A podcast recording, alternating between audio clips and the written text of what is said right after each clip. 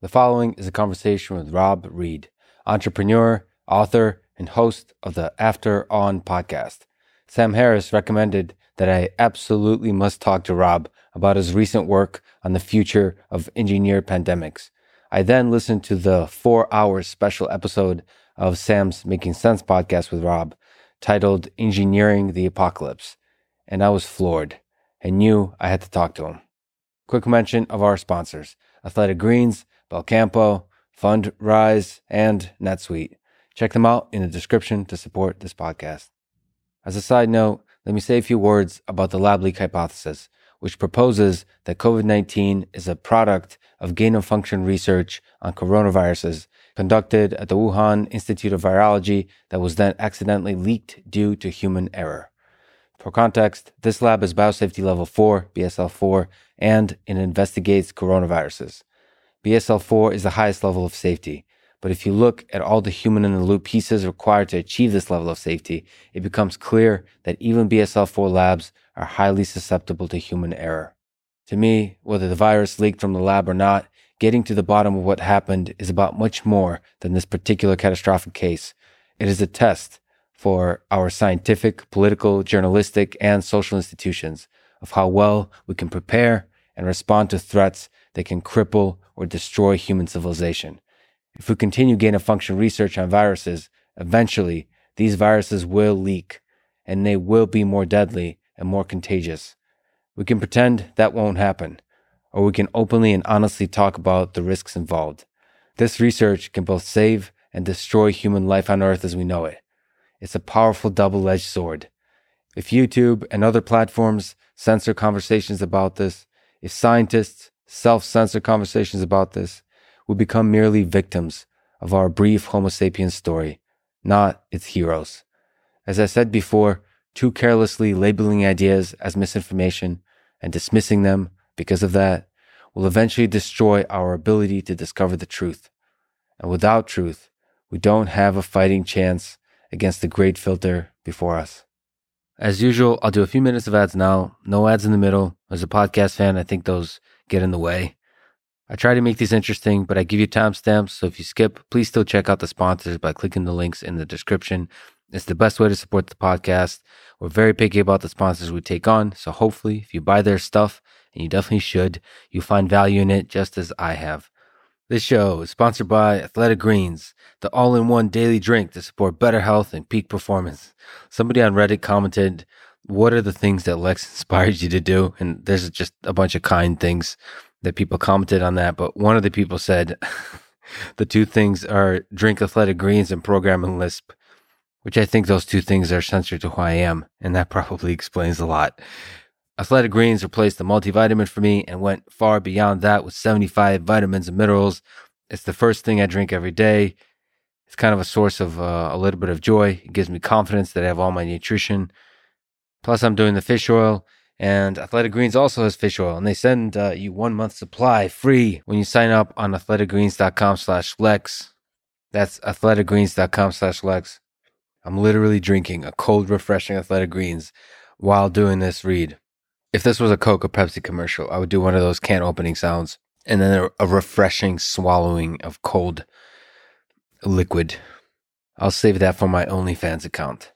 Okay, this show is sponsored by Belcampo Farms, whose mission is to deliver meat you can feel good about, meat that is good for you, good for the animals, and good for the planet.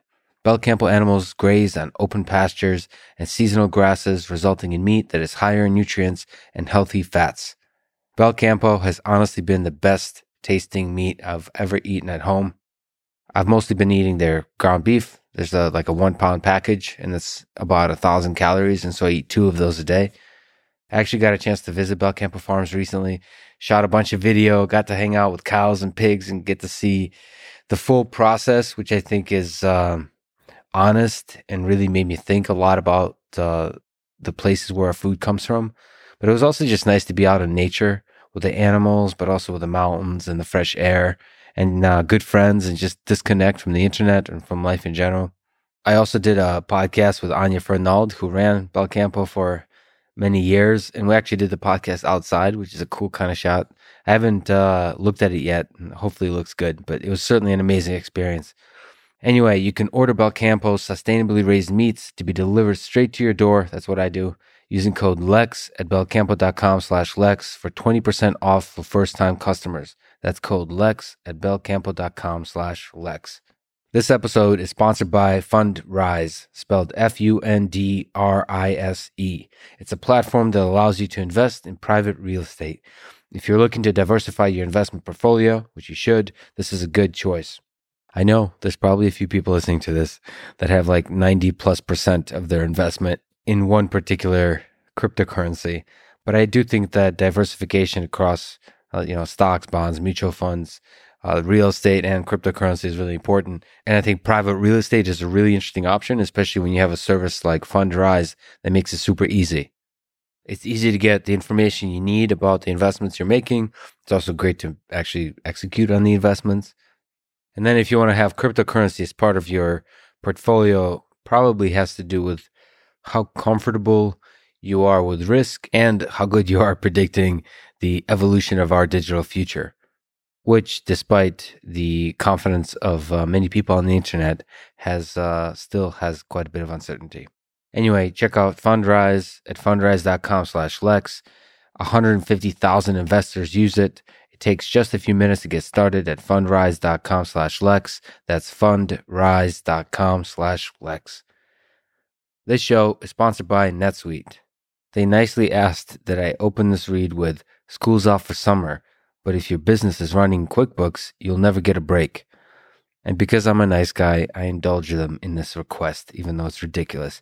NetSuite allows you to manage financials, human resources, inventory, e-commerce, and many more business related details all in one place. This actually reminds me that marketing is a lot more complicated than people give it credit for. I don't think I'm any good at it either, but as a consumer, I know it when it's good and I know it when it sucks. And perhaps the funny thing is when it kind of sucks or it's cheesy, perhaps that's effective. I mean, maybe that's what they're getting at. It's a beautiful mystery. Like, what do I need to say from their perspective now for you, the listener, to keep listening to this? Would it be some Alex Jones style rant about frogs? Or is it like a catchy jingle? Or is it some ridiculous thing like school's out for summer? I don't know. The point is, outside of all that marketing nonsense. NetSuite is actually an incredible product. It helps you run the company, helps you take care of all the messy, all the difficult things. They're also offering a special financing program. If you head to netsuite.com slash Lex, that's by the way spelled N-E-T S-U-I-T-E dot com slash Lex. So whether school's out for summer for you or not, you should go to uh, netsuite.com slash Lex. For some reason, that makes me think of uh, the excellent song by Van Halen, Hot for Teacher. This is the Lex Fridman podcast, and here's my conversation with Rob Reid.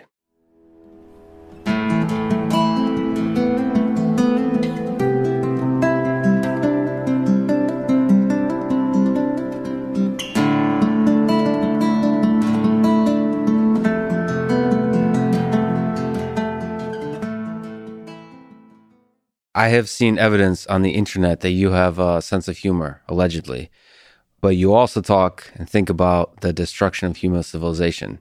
What do you think of the Elon Musk hypothesis that the most entertaining outcome is the most likely?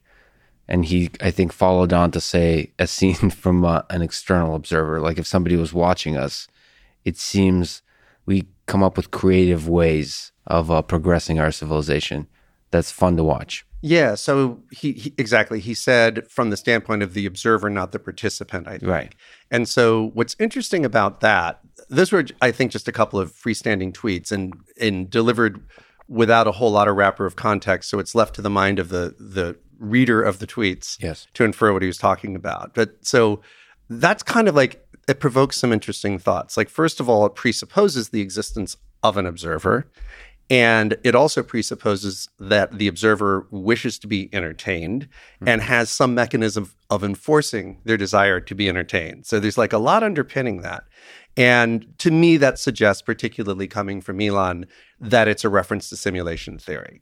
that, you know, somebody is out there and has far greater insights and a far greater ability to, let's say, peer into a single individual life and find that entertaining and full of plot twists and surprises and either a happy or tragic ending, or they have an incredible meta view and they can watch the arc of civilization unfolding in a way that is entertaining and full of plot twists and surprises and a happy or unhappy ending. So, okay, so we're presupposing an observer. Then, on top of that, when you think about it, you're also presupposing a producer because the act of observation is mostly fun if there are plot twists and surprises and other developments that you weren't foreseeing. I have reread my own novels, and that's fun because it's something I worked hard on and I slaved over and I love. But there aren't a lot of surprises in there. So now I'm thinking we need a producer and an observer for that to be true. And on top of that, it's got to be a very competent producer because Elon said the most entertaining outcome mm-hmm. is the most likely one. So there's lots of layers for thinking about that. And when you've got a producer who's trying to make it entertaining, it makes me think of there was a South Park episode in which Earth turned out to be a reality show. Yeah. And somehow we had failed to entertain the audience as much as we used to. So the Earth show was going to get canceled, et cetera. Um, so taking all that together, and I'm obviously being a little bit playful in laying this out, what is the evidence that we have that there we are in a reality that is intended to be most entertaining? Now, you could look at that reality on the level of individual lives or the whole arc of civilization, other lives, you know, levels as well, I'm sure. But just looking from my own life, I think I'd make a pretty lousy show. I spend an inordinate amount of time just looking at a computer. I don't think that's very entertaining. And there's just a completely inadequate level of shootouts and car chases mm-hmm. in my life. I mean, I'll go weeks, even months without a single shootout or car chase. That just means that you're one of the non-player characters in this game. You're just waiting. I'm an extra. You're an extra that waiting for your one opportunity for a brief moment to actually interact with one of the main um, one of the main characters ah, in the Very play. Interesting. Okay, that's that's good. So okay, so we'll rule out me being the star of the show, which I probably could have guessed at anyway. But then even the arc of civilization. Yeah. I mean, there have been a lot of really intriguing things that have happened and a lot of astounding things that have happened. But you know, I would have some werewolves, I'd have some zombies, you know, I would have some really improbable developments like maybe Canada absorbing the United States, you know, so I don't know. I'm not sure if we're necessarily designed for maximum entertainment, but if we are, uh, that will mean that 2020 is just a prequel for even more bizarre years ahead. So I, I kind of hope that we're not designed for maximum entertainment. well, the night is still young in terms of Canada, but do you think it's possible for the observer and the producer to be kind of emergent? So, meaning it does seem when you kind of watch memes on the internet, mm-hmm. the funny ones, the entertaining ones spread more efficiently. They do. I mean, I don't know what it is about the human mind that soaks up en masse funny things much more sort of aggressively. It's more viral in in the full sense of that word.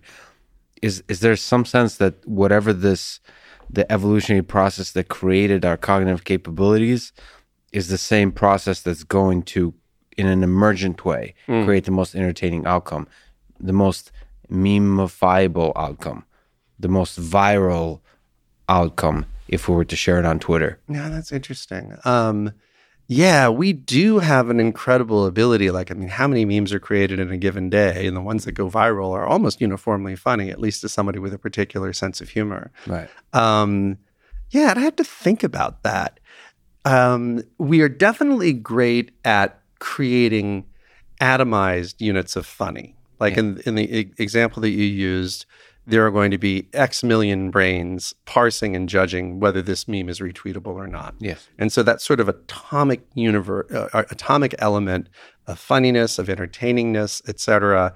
We definitely have an environment that's good at selecting for that mm-hmm. and selective pressure and everything else that's going on.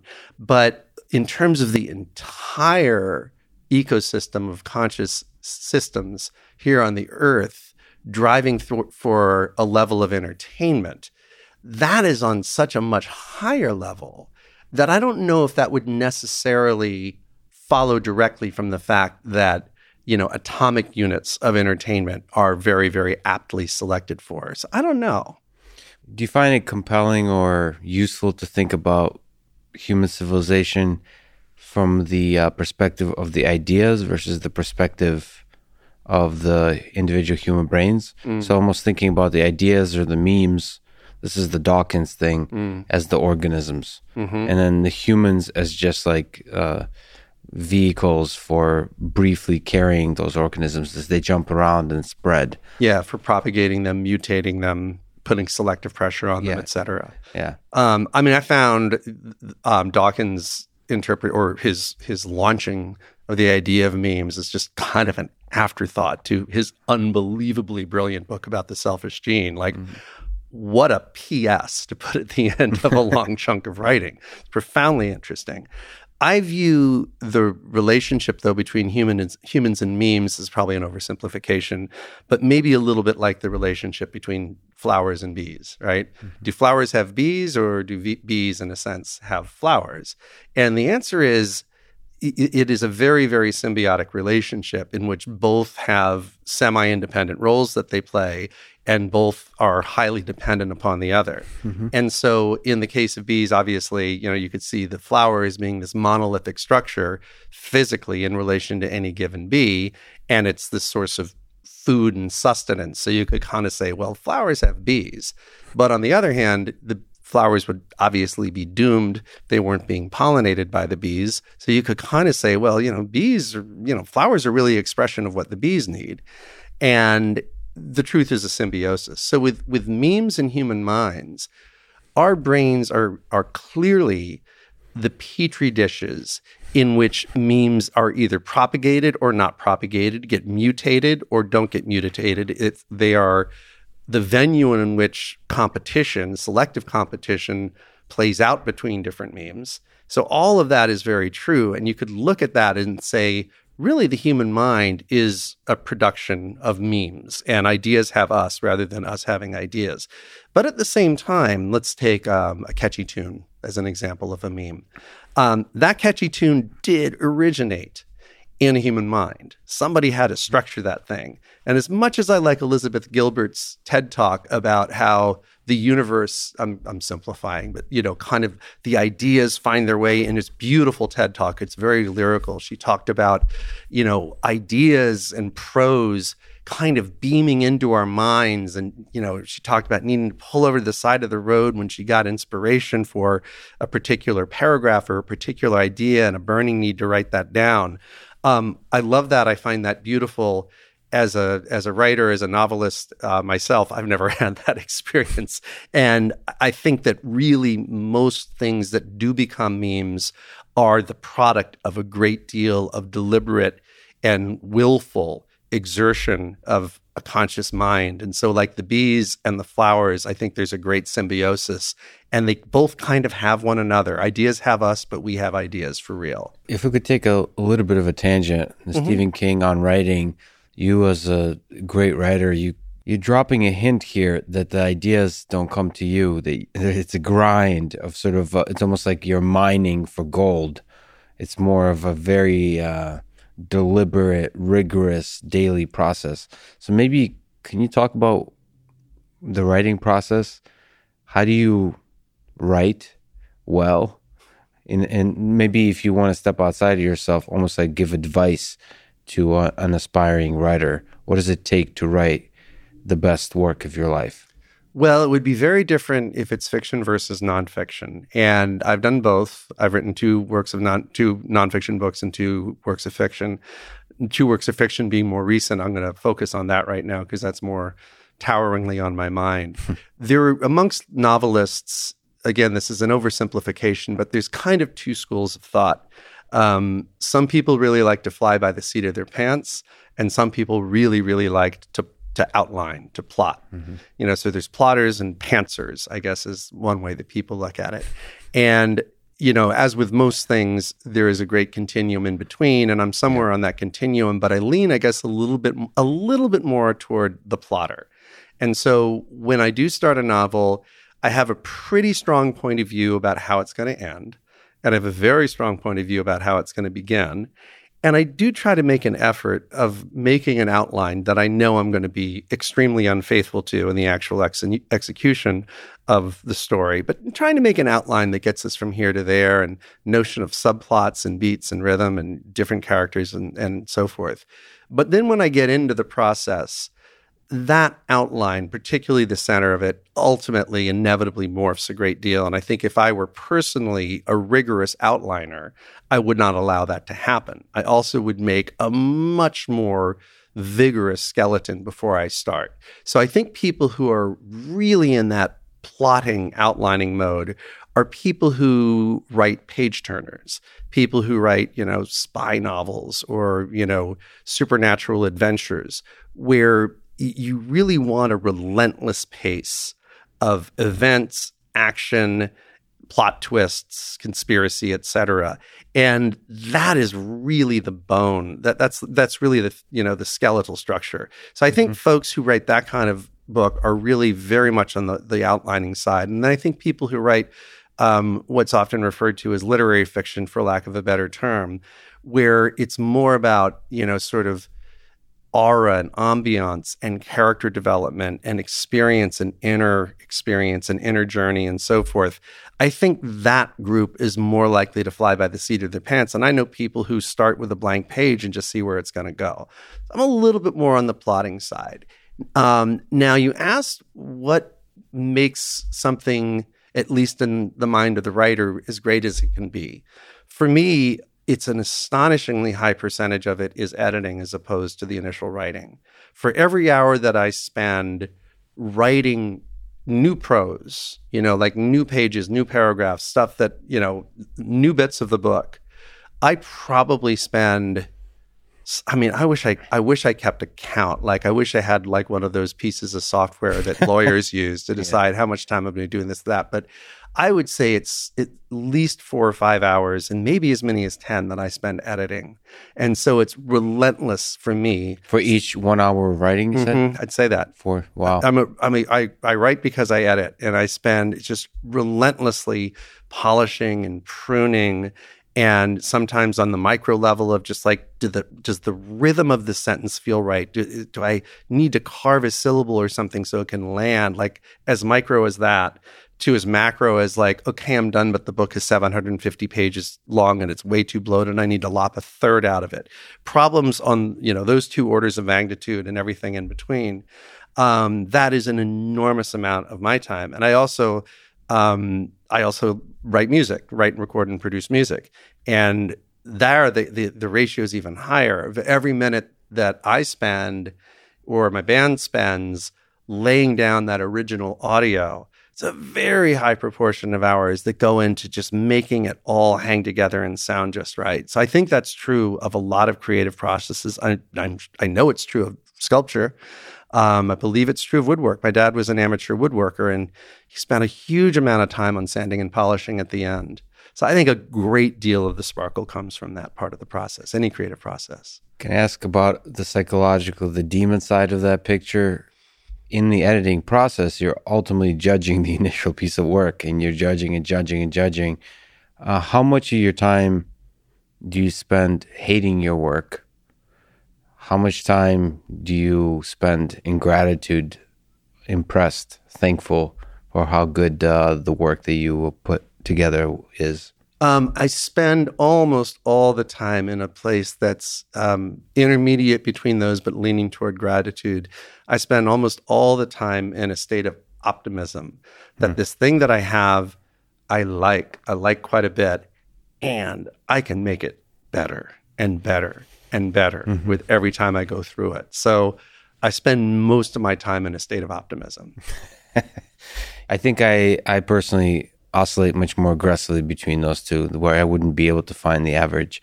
I, I, I go pretty deep. Um, um, Marvin Minsky from MIT had this uh, advice, I guess, to uh, what it takes to be successful in science and research is to hate everything you do, hmm. uh, you've ever done in the past. Uh, I mean, at least he was speaking about himself that the key to his success was to uh, hate everything he's ever done.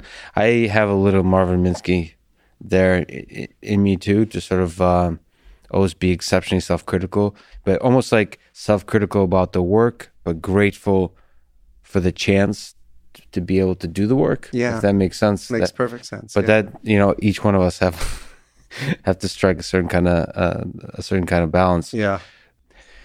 But back to the uh, destruction of human civilization. If humans destroy ourselves in the next hundred years, what will be the most likely source, the the most likely reason that we destroy ourselves?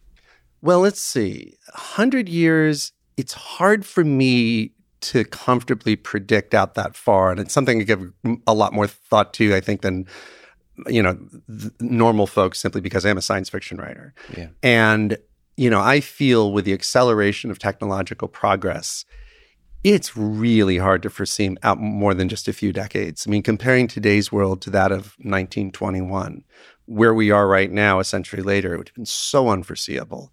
And I just don't know what's going to happen, particularly with exponential technologies. I mean, our intuitions reliably defeat ourselves with exponential technologies like computing and synthetic biology. And, you know, how we might destroy ourselves in the 100 year, 100 year time frame might have everything to do with breakthroughs in nanotechnology 40 years from now and then how rapidly those breakthroughs accelerate.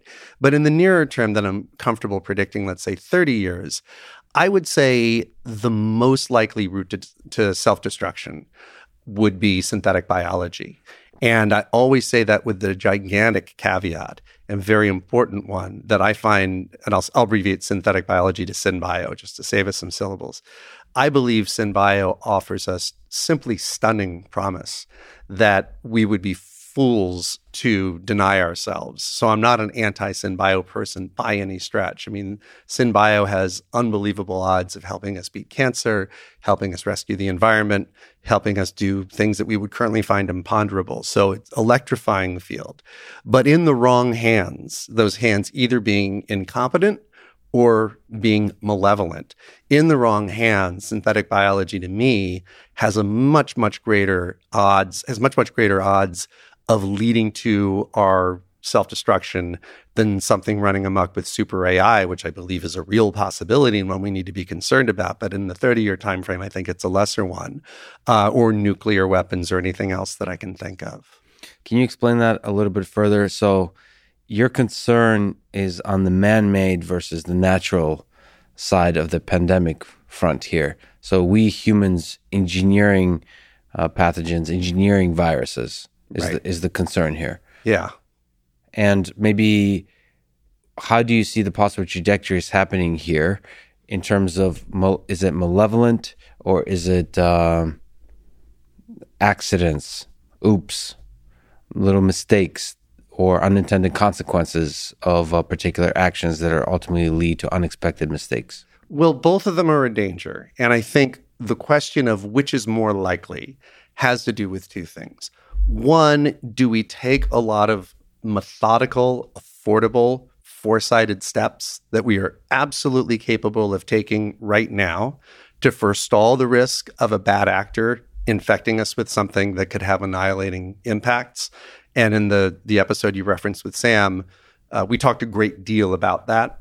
Um, so, do we take those steps? And if we take those steps, I think the danger of malevolent rogue actors doing us in with SynBio could plummet. But, you know, it's always a question of if, and we have a bad, bad, and very long track record of hitting the snooze bar after different natural pandemics have, attacked have attacked us. So, that's variable number one. Variable number two is how much experimentation and pathogen development do we as a society decide is acceptable in the realms of academia, government, or private industry? And if we decide as a society that it's perfectly okay for people with varying research agendas to create pathogens that, if released, could wipe out humanity, if we think that's fine, and if that kind of work starts happening in, you know, one lab, five labs, 50 labs, 500 labs in one country, then 10 countries, then 70 countries or whatever, that risk of a boo boo starts rising astronomically. And this won't be a spoiler alert based on the way that I presented those two things. But I think it's unbelievably important to manage both of those risks. The easier one to manage, although it wouldn't be simple by any stretch because it would have to be something that all nations agree on.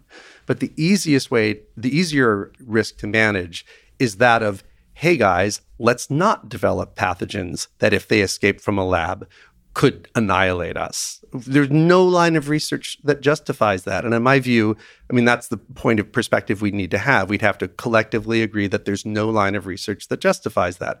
The reason why I believe that would be a highly rational conclusion is even the highest level of biosafety lab in the world, biosafety lab level four, and there are not a lot of BSL 4 labs in the world. Mm-hmm. There have there have things can can and have leaked out of BSL 4 labs. And some of the work that's been done with potentially annihilating pathogens, which we can talk about, is actually done at BSL 3. And so fundamentally, any lab can leak. We have proven ourselves to be incapable of creating a lab that is utterly impervious to leaks.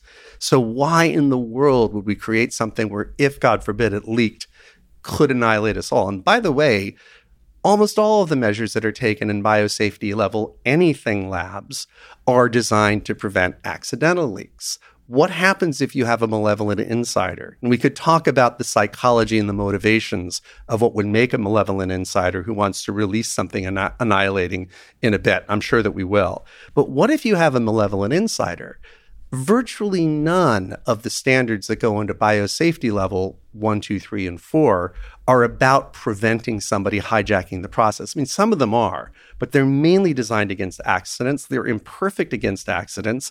And if this kind of work starts happening in lots and lots of labs, with every lab you add, the odds of there being a malevolent insider naturally increase arithmetically as the number of labs goes up. Now, on the front of somebody outside of a government academic um, or scientific traditional government sci- academic scientific um, environment creating something malevolent.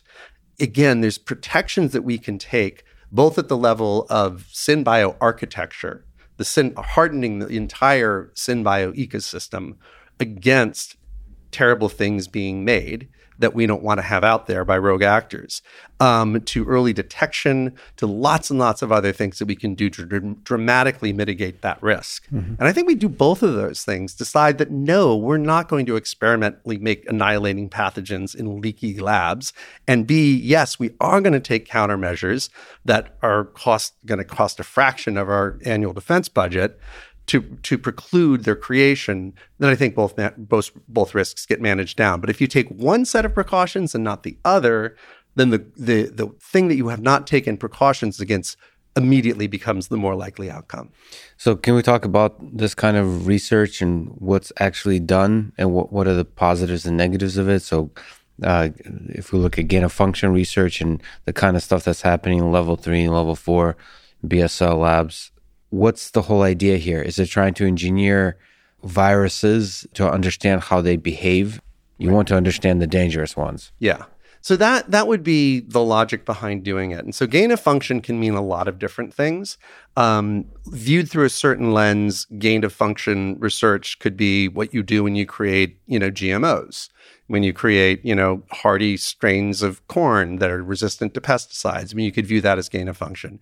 So I'm going to refer to gain of function in a relatively narrow sense, which is actually the sense that the term is usually used, which is in some way magnifying capabilities of microorganisms uh, to make them more dangerous, whether it's more transmissible or more deadly. And in that line of research, I'll use an example from 2011 because it's very illustrative and it's also very chilling. Back in 2011, two separate labs uh, independently of one another. I assume there was some kind of communication between them, but they were basically independent projects, one in Holland and one in Wisconsin. Um, did gain of function research on something called H5N1 flu. H5N1 is, you know, something that at least on a lethality basis makes COVID look like a kitten. You know, COVID, according to the World Health Organization, has a case fatality rate somewhere between half a percent and 1%. H5N1 is closer to 60%, 60. And so that's actually even slightly more lethal than Ebola. It's a very, very, very scary pathogen. The good news about H5N1, it is that it is barely, barely contagious. And I believe it is in no way contagious human to human. It requires, um, you know, very, very, very deep contact uh, with birds, in most cases, chickens. And so if you're a chicken farmer and you spend an enormous amount of time around them, and perhaps you get into situations in which you get a break in your skin and you're interacting intensely with with fowl who, as it turns out, have H5N1, that's when the jump comes. Um, but it's not, there's no airborne transmission that we're aware of human to human. I mean, there, not that we're, it just doesn't exist. Mm-hmm. Um, I think the World Health Organization did a relentless survey of the number of H5N1 uh, cases. I think they do it every year. I saw one 10 year series where I think it was like 500 fatalities over the course of a decade, and that's a drop in the bucket. Mm-hmm. I, kind of fun fun fact. Um, I believe the typical lethality from lightning over 10 years is 70,000 deaths. So mm-hmm. we think getting struck by lightning pretty low risk. H5N1 much much lower than that. What happened in these experiments is the experimenters in both cases um, set out to make H5N1 that would be contagious, that could create airborne transmission. And so they basically passed it, I think in both cases, they passed it through a large number of ferrets. And so this wasn't like CRISPR. There wasn't even in CRISPR back in those days. This was relatively straightforward, you know, selecting for a particular outcome. And after guiding the path and passing them through, again, I believe it was a series of ferrets, they did in fact come up with a version of H5N1 that is capable of airborne transmission. Now, they didn't unleash it into the world. They didn't uh, inject it into humans to see what would happen. And so, for those two reasons, we don't really know how contagious it might have been. Mm-hmm. But, you know, if it was as contagious as COVID, that could be a civilization threatening pathogen. And why would you do it? Well, the people who did it were good guys. They were virologists. I believe their agenda, as they explained it, was much as you said, let's figure out what a worst case scenario might look like so we can understand it better. But uh, my understanding is in both cases it was done in BSL 3 labs. And so potential of leak uh, significantly non-zero, hopefully way below 1%, but significantly non-zero. And when you look at the consequences of an escape in terms of human lives, destruction of a large portion of the economy, et cetera, and you do an expected value calculation on whatever fraction of 1% that was, you would come up with a staggering cost, staggering expected cost for this work. So it should never it should never have been carried out. Now, you might make an argument if you said, if you believed that H5N1 in nature is on an inevitable path to airborne transmission and it's only going to be a small number of years. A. And B, if it makes that transition, there is, you know, one set of changes to its metabolic pathways and, you know, its genomic code and so forth. One that we have discovered. So it is going to go from point A, which is where it is right now, to point B. We have reliably engineered point B. That is the destination. And we need to start fighting that right now because this is five years or less away. Mm-hmm. Now, that'd be a very different world. That'd be like spotting an asteroid that's coming toward the Earth and is five years off. And yes, you marshal everything you can to resist that. But there's two problems with that perspective. The first is, in however many thousands of generations that humans have been inhabiting this planet, there has never been a transmissible form of H5N1. And influenza has been around for a very long time. So th- there is no case for inevitability of this kind of a jump to airborne transmission. So we're not on a freight train to that outcome. And if there was inevitability around that, it's not like there's just one set of genetic code that would get there. There just there's there's all kinds of different mutations that could conceivably result in that kind of an outcome. Unbelievable diversity of mutations. And so we're not actually creating something we're inevitably going to face, uh, but we are creating something. We are creating a very powerful and unbelievably negative card and injecting it in the deck that nature never put into the deck. So in that case, um, I just don't see any moral or scientific justification for that kind of work. And interestingly, there was um, quite a bit of excitement and concern about this when the work came out. One of the teams was going to publish their results in Science, the other in Nature. And there were a, a lot of editorials and a lot of scientists are saying this is crazy. And publication of those p- papers did get suspended. And not long after that, there was a pause put on US government funding, NIH funding on gain of function research. But both of those speed bumps were ultimately uh, removed. Those papers did ultimately get published, and that pause on funding you know, ceased long ago. And in fact, those two very projects, my understanding is, resumed their funding, got their government funding back. I don't know why a Dutch project's getting NIH funding, but whatever, um, about a year and a half ago. So, as far as the US government and regulators are concerned, it's all systems go for gain of function at this point, which I, I find very troubling. Now, I'm a little bit of an outsider from this field, but it has echoes of the same kind of problem I see in the AI world with autonomous weapon systems. Mm. Nobody in in my colleagues, my colleagues, friends, as far as I can tell, people in the AI community are not really talking about autonomous weapon systems, as now U.S. and China full steam ahead on the development of both. Right, and that seems to be a similar kind of thing on gain of function. I've uh, you know have friends in the biology space, and they don't want to talk about gain of function uh, publicly. It, and I don't, that makes me very uncomfortable from an outsider perspective in terms of gain of function. It makes me uh, very uncomfortable from the insider perspective on autonomous weapon systems. I'm not sure how to communicate exactly about autonomous weapon systems, and I certainly don't know how to communicate effectively about gain of function. What is the right path forward here?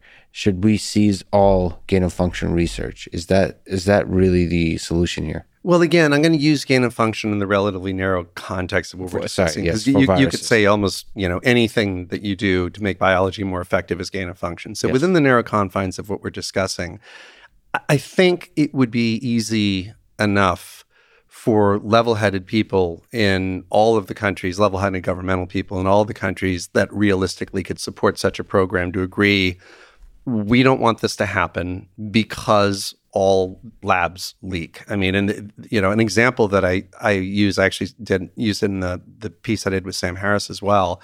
Um, is the anthrax attacks in the United States in 2001. I mean, talk about an example of the least likely lab leaking into the least likely place.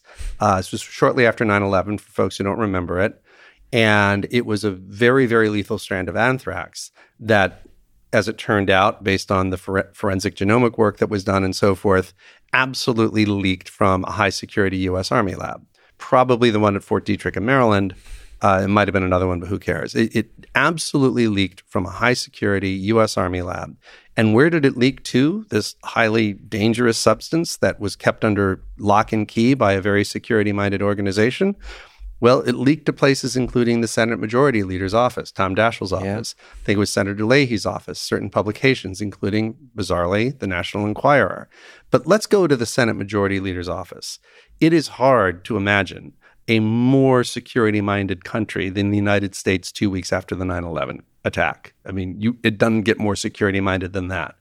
And it's also hard to imagine a more security capable organization than the United States military. We can joke all we want about inefficiencies in the military and, you know, $24,000 wrenches and so forth, but pretty capable when it comes to that. Despite that level of focus and concern and competence, just days after the 9 11 attacks, something comes from the inside of our military industrial complex and ends up you know, in the office of someone I believe the Senate Majority Leader, somewhere in the line of presidential succession. That tells us everything can leak. So again, think of a level-headed conversation between powerful leaders in a diversity of countries thinking through like i can imagine a very simple powerpoint revealing you know just discussing briefly things like the anthrax leak um, things like uh, this this foot and mouth disease out, outbreak that or, or leaking that came out of a bsl-4 level lab in the uk several other things. Talking about the utter virulence that could result from gain of function and say folks can we agree that this just shouldn't happen I mean, if we were able to agree on the Nuclear Nonproliferation Treaty, which we were, Bioweapons Convention, which we did agree on, we the world for the most part, I, I believe agreement could be found there. But it's going to take people in leadership of a couple of very powerful countries to get to consensus amongst them and then to decide we're going to get everybody together and browbeat them into banning this stuff. Now, that doesn't make it entirely impossible that somebody might do this, but in well regulated, you know, carefully watched over fiduciary environments, like federally funded academic research, anything going on in the government itself, you know, things going on in, you know, companies that have investors who don't want to go to jail for the rest of their lives. Um, I think that would have a major, major dampening impact on it. But there is a, a particular possible catalyst in this time we live in, which is uh, for really kind of raising the question of gain of function research for the application of virus, making viruses more dangerous is the question of whether COVID leaked from a lab. So, sort of not even answering that question, but even asking that question is a very, it seems like a very important question to ask to uh, catalyze the conversation about whether we should be doing gain of function research. I mean, from a high level, uh, why do you think people even colleagues of mine are not comfortable asking that question? And two, do you think that the answer could be that it did leak from a lab?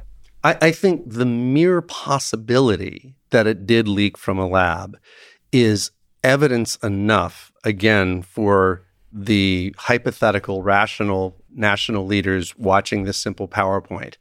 If you could put the possibility at 1%, and you look at the unbelievable destructive power that COVID had, that should be an overwhelmingly powerful argument for excluding it.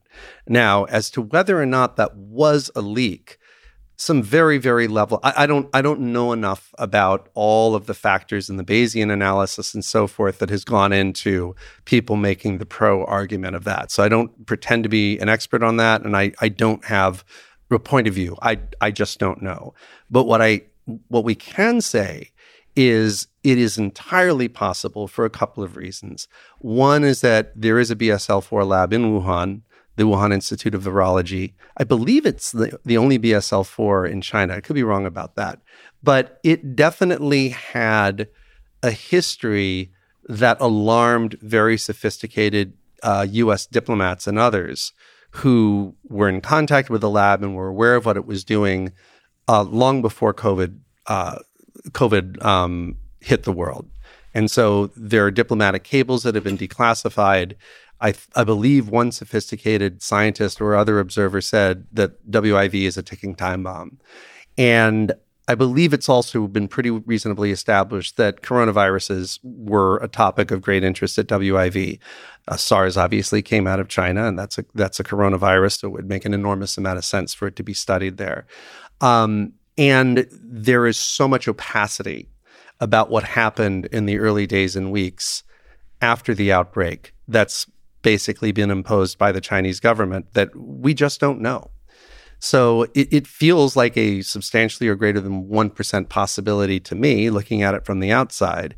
And that's something that one could imagine. Now we're going to the realm of thought experiment, not me decreeing this is what happened, but you know, if they're studying coronavirus at the Wuhan Institute of Virology, um, and there is this precedent of gain of function research that's been done on something that is remarkably uncontagious to humans, whereas we know coronavirus is contagious to humans. I could definitely, and there is this global consensus. You know, certainly was the case, you know, two or three years ago when this work might have started. There seems to be this global consensus that gain of function is fine. The US paused funding for a little while, but paused funding. They never said private actors couldn't do it. Mm-hmm. It was just a pause of NIH funding. And then that pause was lifted. So again, none of this is irrational. You could certainly see the folks at WIV saying, hmm, gain of function, interesting vector, coronavirus, virus, unlike H5N1, very contagious. Uh, we're in a, a, a, nation that has had terrible run-ins with coronavirus. Why don't we do a little gain of function on this? And then, like all labs at all levels, one can imagine this lab leaking. So it's not an impossibility. And very, very level headed people have said that, you know, who have looked at it much more deeply, do believe in that outcome. Um, Why is it such a threat to power? The idea that a leak from a lab. Why is it so threatening? I don't maybe understand this point exactly. Mm. Like, is it just that as governments, and especially the Chinese government, is really afraid of admitting mistakes that everybody makes. So this is a horrible mistake. Like Yeah. uh, Chernobyl is a good example. I come from the Soviet Union. I mean, well, major mistakes were made in Chernobyl. I would argue for a lab leak to happen, the the the scale of the mistake is much smaller Mm.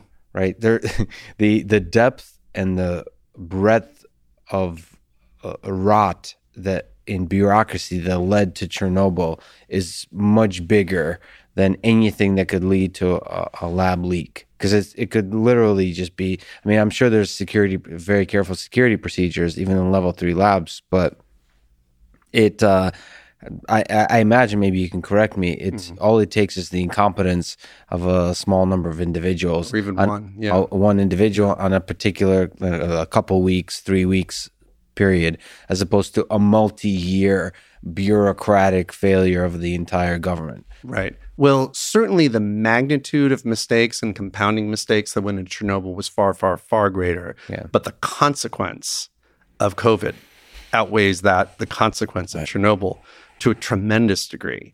And, you know, I think that that, that particularly um, authoritarian governments are unbelievably uh, reluctant to admit to any fallibility whatsoever.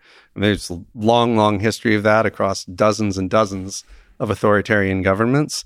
And to be transparent, again, this is in the hypothetical world in which this was a leak, which again, I don't have, I don't personally have enough sophistication to have an opinion on the on the likelihood. But in the hypothetical world in which it was a leak, the global reaction and the amount of global animus and the amount of, you know, the decline in global respect that would happen toward China because every country suffered massively from this unbelievable damages in terms of human lives and economic activity disrupted.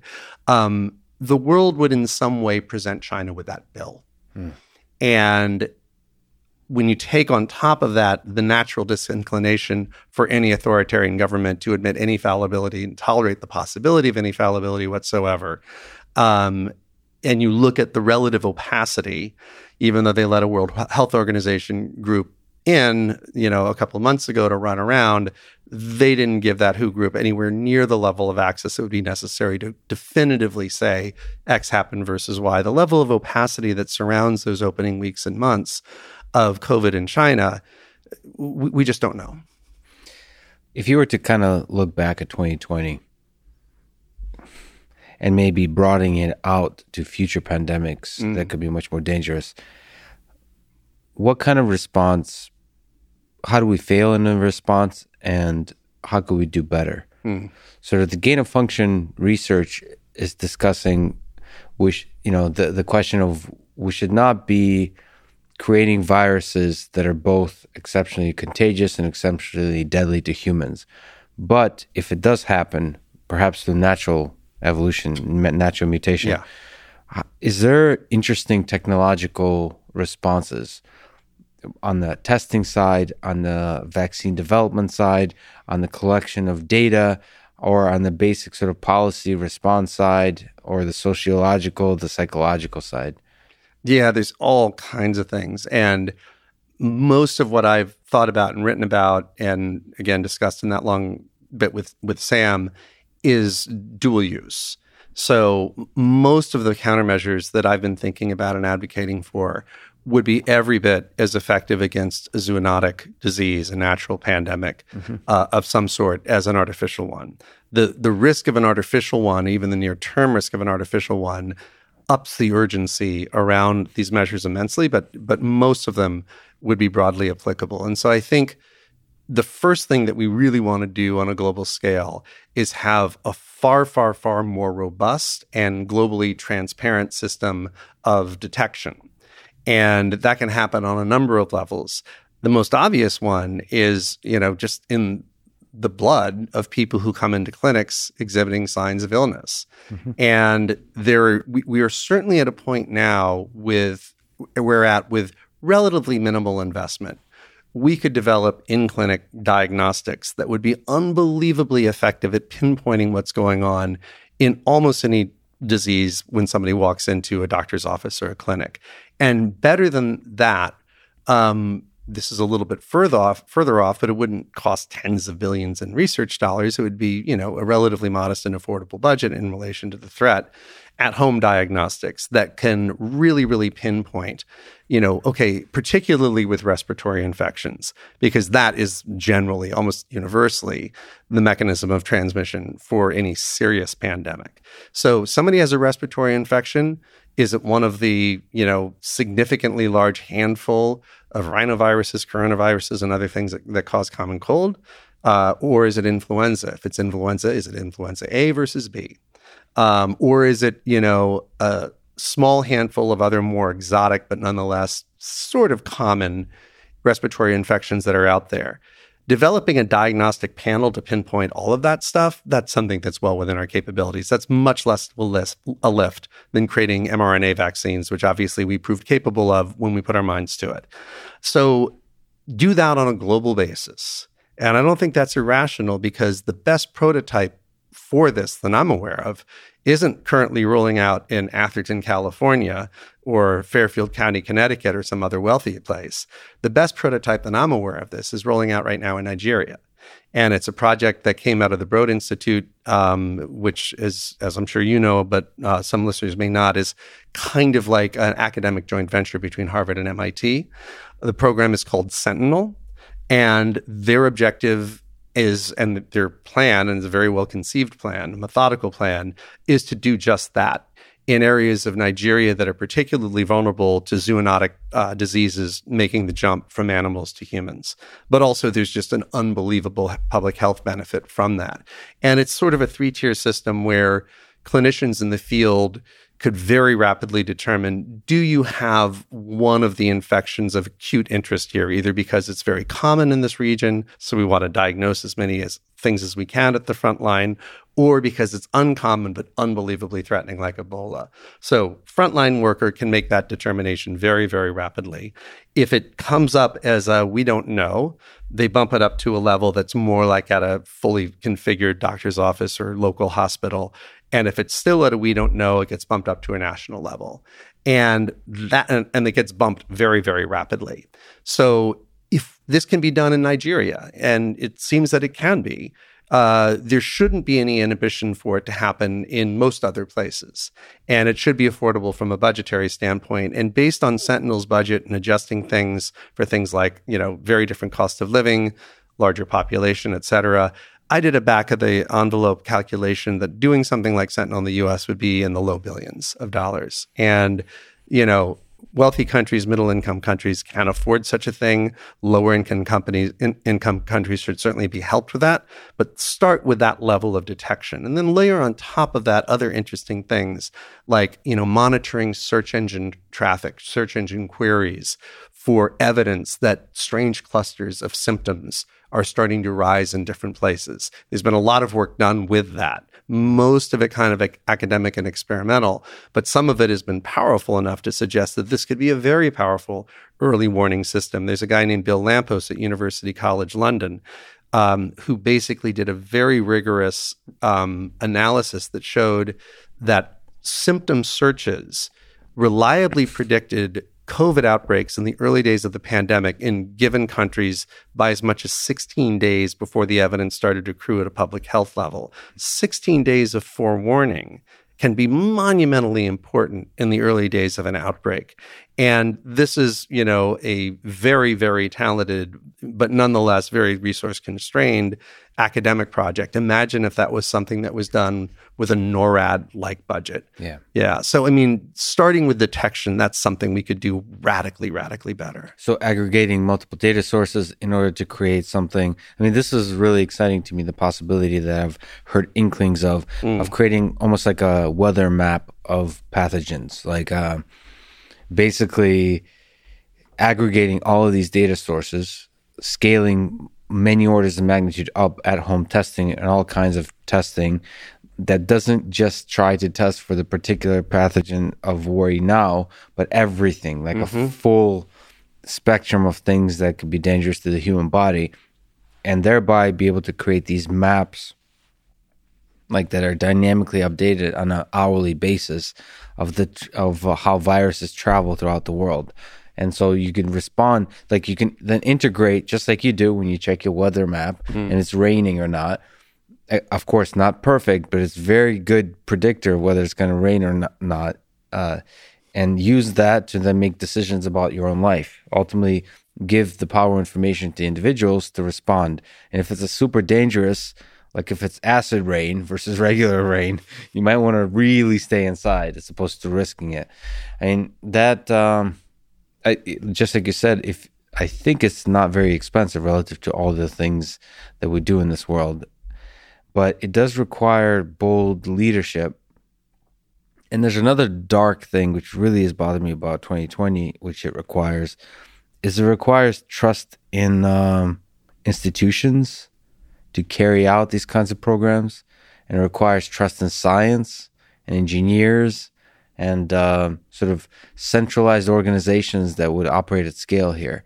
And much of that trust has been, um, at least in the United States, diminished. It feels like. I'm not exactly sure where to place the blame, but I do place quite a bit of the blame into the scientific community and, again, my fellow colleagues in speaking down to people at times, speaking from authority, it sounded like it dismissed the basic human experience or the, the basic common humanity of people in a way that like it almost sounded like there's an agenda that's hidden behind the words the scientists spoke like they're trying to in a self-preserving way control the population or something like that I don't think any of that is true from the majority of the scientific community, but it sounded that way.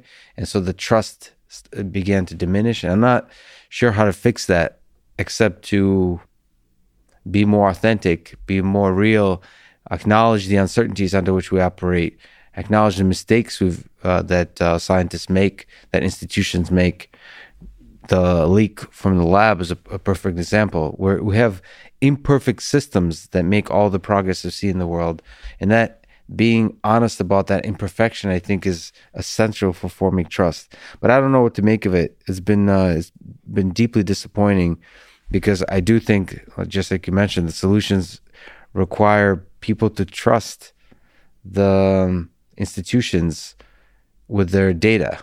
yeah, and I, I think part of the problem is it seems to me as an outsider that there was a bizarre unwillingness on the part of the CDC and other institutions to uh, admit to, to frame, and to contextualize uncertainty.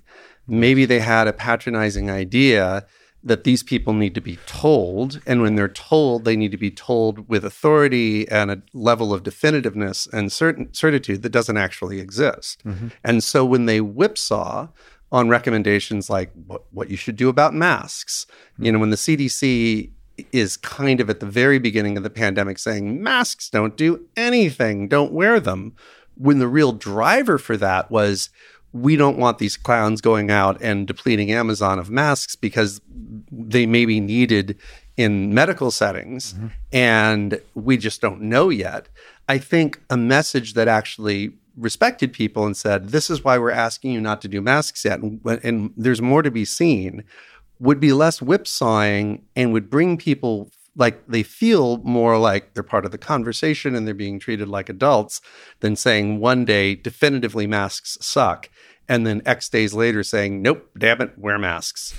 And so I think framing things in terms of the probabilities, which most people are easy to parse. I mean, a, a more recent example, which I just thought was batty, was suspending the Johnson and Johnson vaccine for a you know a very low single digit number of days in the United States, based on the fact that I believe there had been uh, seven ish clotting incidents um, in roughly seven million people who had had the, the the vaccine administered.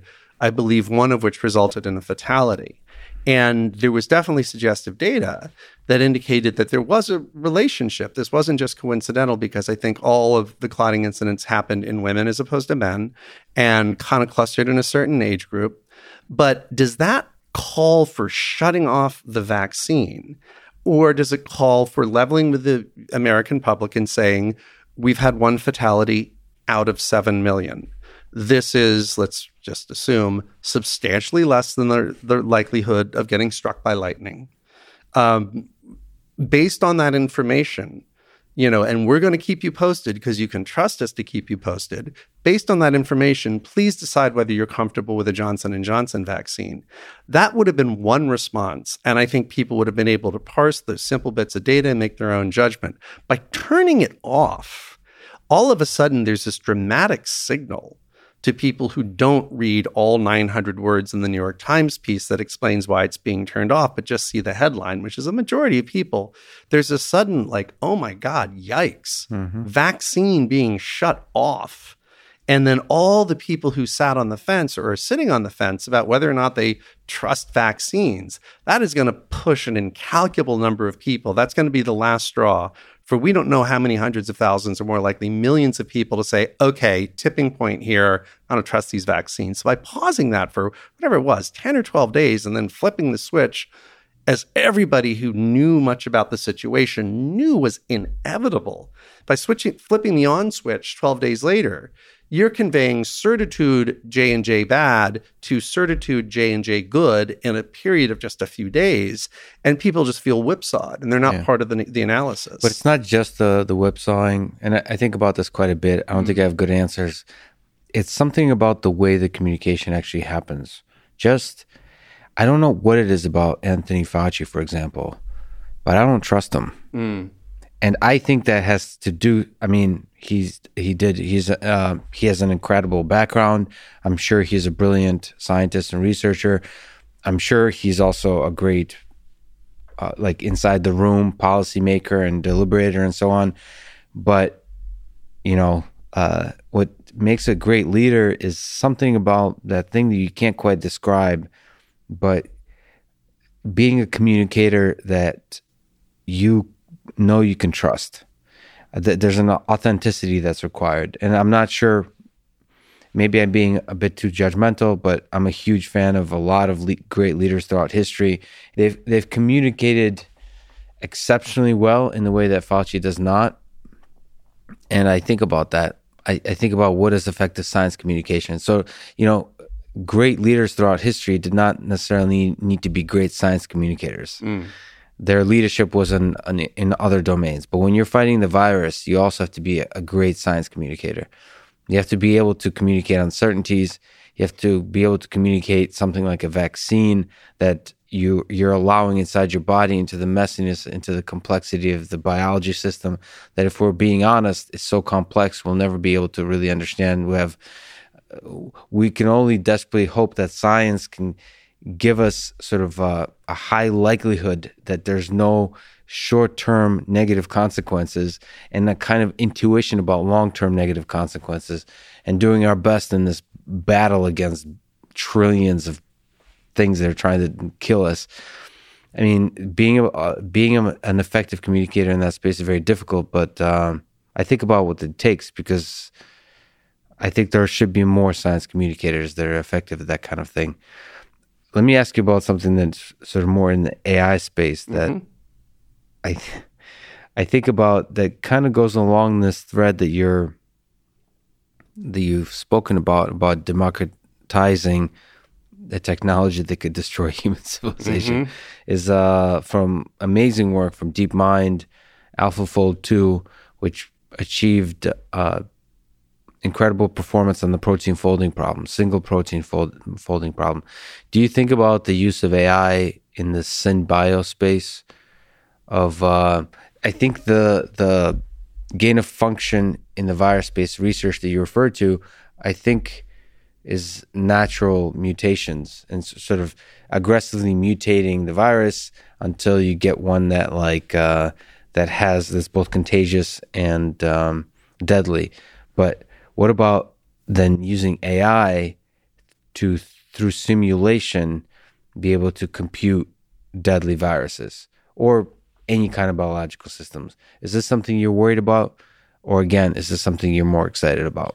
I think computational biology is unbelievably exciting and promising field. And I think when you're doing things in silico as opposed to in vivo, um, you know, the the dangers plummet. You, you don't have a critter that can leak from a leaky lab. Yes. So I don't see any problem with that, except um, I do worry about the data security dimension of it. Because if you were doing really, really interesting in silico gain of function research and you hit upon, you know, through a level of sophistication we don't currently have, but, you know, synthetic biology is an exponential technology. So capabilities that are utterly out of reach today will be attainable in five or six years. Um, I think if you conjured up worst case genomes of viruses that don't exist in vivo anywhere. They're just in they're just in the computer space but like hey guys this is the genetic sequence that would end the world let's say. Mm. um, then you have to worry about the utter hackability of every computer network we can imagine. I mean data leaks um, from the least likely places on the grandest possible scales have happened and continue to happen and will probably always continue to happen. And so that would be the danger of doing the work in silico. Um, if you end up with a list of like, well, these are things we never want to see, that list leaks. And after the passage of some time, certainly couldn't be done today, but after the passage of some time, um, lots and lots of people in academic labs, going all the way down to the high school level, are in a position to you know, to make it overly simplistic, hit print on a genome and have the virus bearing that genome pop out on the other end, then you got something to worry about. But in general, computational biology, I think, is incredibly important, particularly because the crushing majority of work that people are doing with the protein folding problem and other things are about creating therapeutics, about creating things that will help us, you know, live better, live longer, thrive, be more well, and so forth. And the protein folding problem is a monstrous computational challenge that we seem to make just the most glacial project on, I'm sorry, progress on for years and years. But I think there's like a there's a biannual competition, I think, uh, for for at which people tackle the protein folding uh, problem. And um, DeepMind's entrant uh, both two years ago, like in 2018 and 2020, ruled the field. Mm-hmm. And so, you know, po- protein folding is an unbelievably important thing if you want to start thinking about per- therapeutics because, you know, it's the folding of the protein that tells us where the where the channels and the receptors and everything else are on that protein, and it's from that precise model, if we can get to a precise model, that you can start barraging it again in silico with, you know, thousands, tens of thousands, millions of potential therapeutics and see what resolves the problems, the shortcomings that a you know a bad a misshapen uh, pro- protein, for instance, somebody with cystic fibrosis, how might we treat that? So I see nothing but good in that. Well, let me ask you about fear and hope mm. in this world. I tend to believe that um, that uh, in terms of competence and malevolence. Mm that people who are maybe it's in my interactions, I tend to see that first of all, I believe that most people are good and want to do good and are just better at doing good and more uh, inclined to do good on this world. And then more than that, people who are malevolent are usually incompetent at uh, building technology. So like I, I've seen this in my life that people who are exceptionally good at stuff no matter what the stuff is, tend to maybe they discover joy in life in a way that gives them fulfillment and thereby does not result in them wanting to destroy the world. so, like, the better you are at stuff, whether that's building nuclear weapons or plumbing, doesn't matter. The both, the less likely you are to destroy the world. So, in that sense, with many technologies, AI especially, I always think that uh, the the the malevolent would be far outnumbered by the ultra competent, and in that sense, the defenses will always be stronger than the offense in terms of the people trying to destroy the world. Now, there's a few spaces where that might, that might not be the case, and that's an interesting conversation. Where there's one person who's not very competent can destroy the whole world. Perhaps SynBio is one such space because of the uh, exponential effects of the technology. I tend to believe AI is, is not one of those such spaces. But do you, do you share this kind of view that uh, the ultra competent are usually also the good? Yeah, absolutely. Uh, I absolutely share that. And that gives me a great deal of optimism that we will be able to short circuit the threat that malevolent bio could pose to us. But we need to start creating those defensive systems yeah. or defensive layers, one of which we talked about far, far, far better surveillance in order to prevail. So the good guys will almost inevitably outsmart and definitely outnumber the bad guys in most sort of smackdowns that we can imagine. But the good guys aren't going to be able to exert their advantages unless they have the imagination necessary to think about what the worst possible thing can be done by somebody whose own psychology is completely alien to their own. So that's a tricky, tricky thing to solve for. Now, in terms of whether the asymmetric power that a bad guy might have in the face of the overwhelming numerical advantage and competence advantage that the good guys have, you know, unfortunately, I look at something like mass shootings as an example. You know, I'm sure the guy who who was responsible for the Vegas shooting or the Orlando shooting or any other shooting that we can imagine didn't know a whole lot about ballistics. And the number of, you know, good guy citizens in the United States with guns compared to bad guy citizens, I'm sure is a crushingly, overwhelmingly high ratio in favor of the good guys. But that doesn't make it possible for us to stop mass shootings. Um, an example is Fort Hood. Um, 45,000 trained soldiers on that base, yet there have been two mass shootings there. And so there is an asymmetry when you have powerful and lethal technology that gets so democratized and so proliferated in tools that are very, very easy to use, even by a knucklehead. When those tools get really easy to use by a knucklehead and they're really widespread, it becomes very, very hard to defend against all instances, instances of usage. Now, the good news, quote unquote, about mass shootings, if there is any, and there is some, is even the most brutal and carefully planning and well armed mass shooter can only take so many victims. And the same is true as there's been four instances that I'm aware of of commercial pilots committing suicide by downing their planes and taking all their passengers with them. These weren't Boeing engineers, you know, but like an army of Boeing engineers ultimately were not capable of preventing that. But even in their case, and I'm actually not counting 9/11 and that 9/11's a, a different category in my mind. These are these are just personally suicidal pilots. In in those cases, they only have a plane load of people that they're able to take with them. If we imagine a highly plausible and imaginable future in which synbio tools that could be that are amoral, that could be used for good or for ill, start embodying unbelievable sophistication and genius in the tool, in the easier and easier and easier to make tool. All those thousands, tens of thousands, hundreds of thousands of scientist years start getting embodied in something that, you know, maybe as simple as hitting a print button. Mm-hmm. Um, then that good guy technology can be hijacked by a bad person mm-hmm. and used in a very asymmetric way. See, I think what happens though, as because you go to, to the high school student from the current like very specific set of uh, labs, they're able to do it. As we get, as it becomes more and more democratized, as it becomes easier and easier to do this kind of large scale damage with a with an engineered virus the more and more there will be engineering of defenses against these systems is some of the things we talked about in terms of testing, in terms of collection of data, but also in terms of like uh, at, at, scale contact tracing or also engineering of vaccines, mm-hmm. like in a matter of like days, maybe hours, maybe minutes.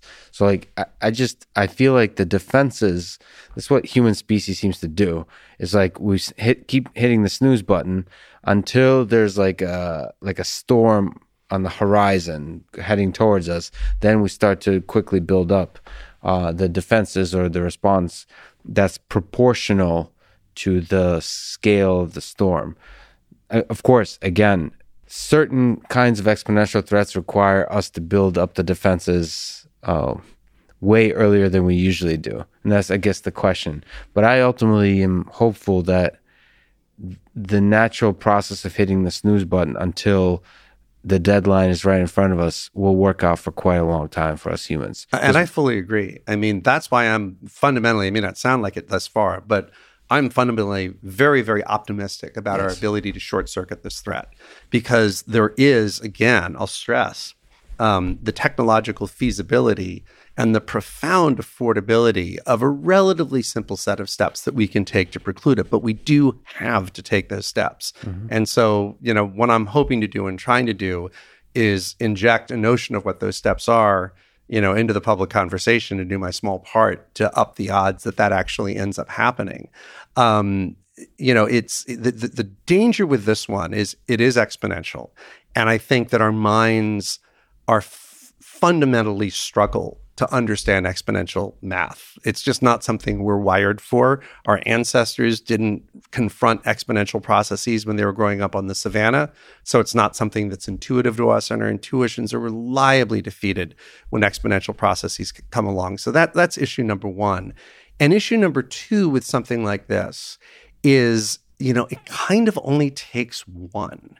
You know, that ball only has to go into the net once and we're doomed, which is not the case with mass shooters. It's not the case with, you know, commercial pilots run amok. It's not the case with really any threat that I can think of, with the exception of nuclear war, that has the, you know, one bad outcome and game over.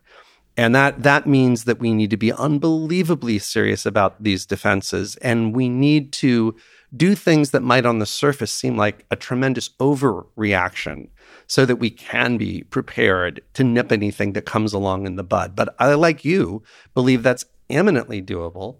Um, I, like you, believe that the good guys outnumber the bad guys in this particular one to a degree that probably has no precedent in history.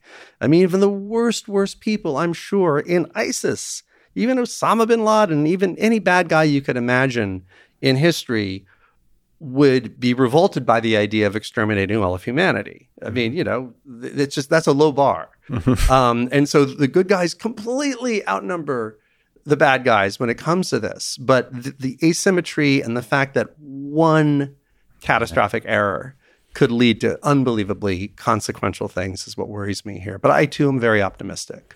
The thing that I sometimes worry about is uh, the fact that we haven't seen overwhelming evidence of alien civilizations out there mm.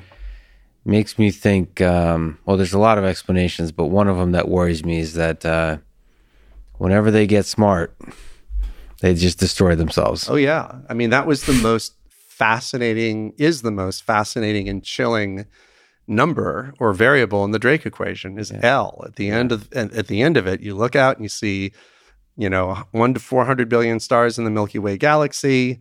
And we now know because of Kepler that an astonishingly high percentage of them probably have habitable planets. And, you know, so all the things that were unknowns when the Drake equation was originally written, like, you know, how many stars have planets? Actually, back then in the 1960s, when the Drake equation came along, the consensus amongst astronomers was that it would be a small minority of solar systems that had planets or, no. or stars. But now we know it's substantially all of them. How many of those stars have habitable have planets in the habitable zone? It's kind of looking like 20%. Like, oh my God. And so L, which is how long does a civilization, once it reaches technological competence, continues to last. Yeah. That's the doozy. and, and, and, and you're yeah. right. Uh, it's, it, it's all too plausible to think that when a civilization reaches a level of sophistication that's probably just a decade or three in our future, the odds of it self destructing just start mounting astronomically. No pun intended.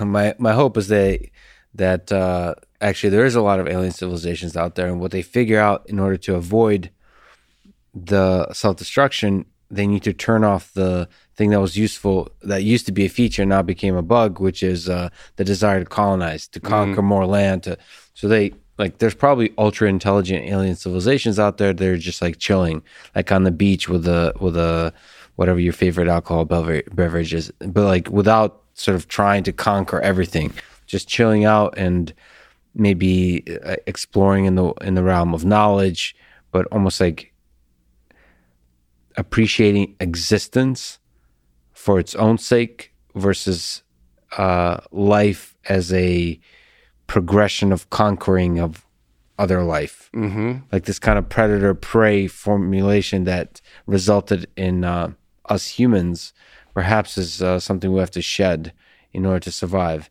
I don't know. Yeah, that that is um, a very plausible solution to Fermi's paradox, and it's it's one that makes sense. You know, when we look at our own lives and our own arc of traje- uh, of technological, um, you know, trajectory, it's very very easy to imagine that in an intermediate future world of you know flawless VR or flawless, you know, whatever kind of simulation that we want to inhabit, it will just simply cease to be worthwhile yeah. to go out and and you know, expand our our interstellar territory. And but if we were going out and conquering interstellar territory, it wouldn't necessarily have to be predator or prey. I could imagine um, a benign but sophisticated intelligence saying, "Well, we're going to go to places. We're going to go to places that we can terraform. Yeah. use a different word than terra, obviously, but we can turn into habitable for our particular yeah. physiology, uh, so long as that they don't house, you know, intelligent sentient creatures that would suffer from our invasion. Mm-hmm. Um, but it is easy to see a sophisticated, intelligent species evolving to the point where interstellar travel with its incalculable expense and physical hurdles just isn't worth it compared to what could be done, you know, where one already is. So you talked about diagnostics at scale as a possible solution to uh, future pandemics. Uh, what about another possible solution, which is uh, kind of creating a backup copy? You know, I'm actually now um, uh, putting together an NAS for a backup for myself for the first time, taking backup of data seriously. Mm. But if we were to take the uh, the backup of human consciousness seriously and uh, try to expand throughout the uh, solar system and colonize other planets, do you think that's an interesting uh, solution, one of many, uh, for uh, protecting human civilizations from self destruction, sort of humans becoming a multiplanetary species? Oh, absolutely. I mean, I find it electrifying, first of all. So I've got a little bit of a personal bias. When I was a kid, I thought there was nothing cooler than rockets. I thought there was nothing cooler than NASA. I thought there was nothing cooler than people walking on the moon. And as I grew up, um, I thought there was nothing more tragic than the fact that we went from walking on the moon to, at best, getting to something like suborbital altitude.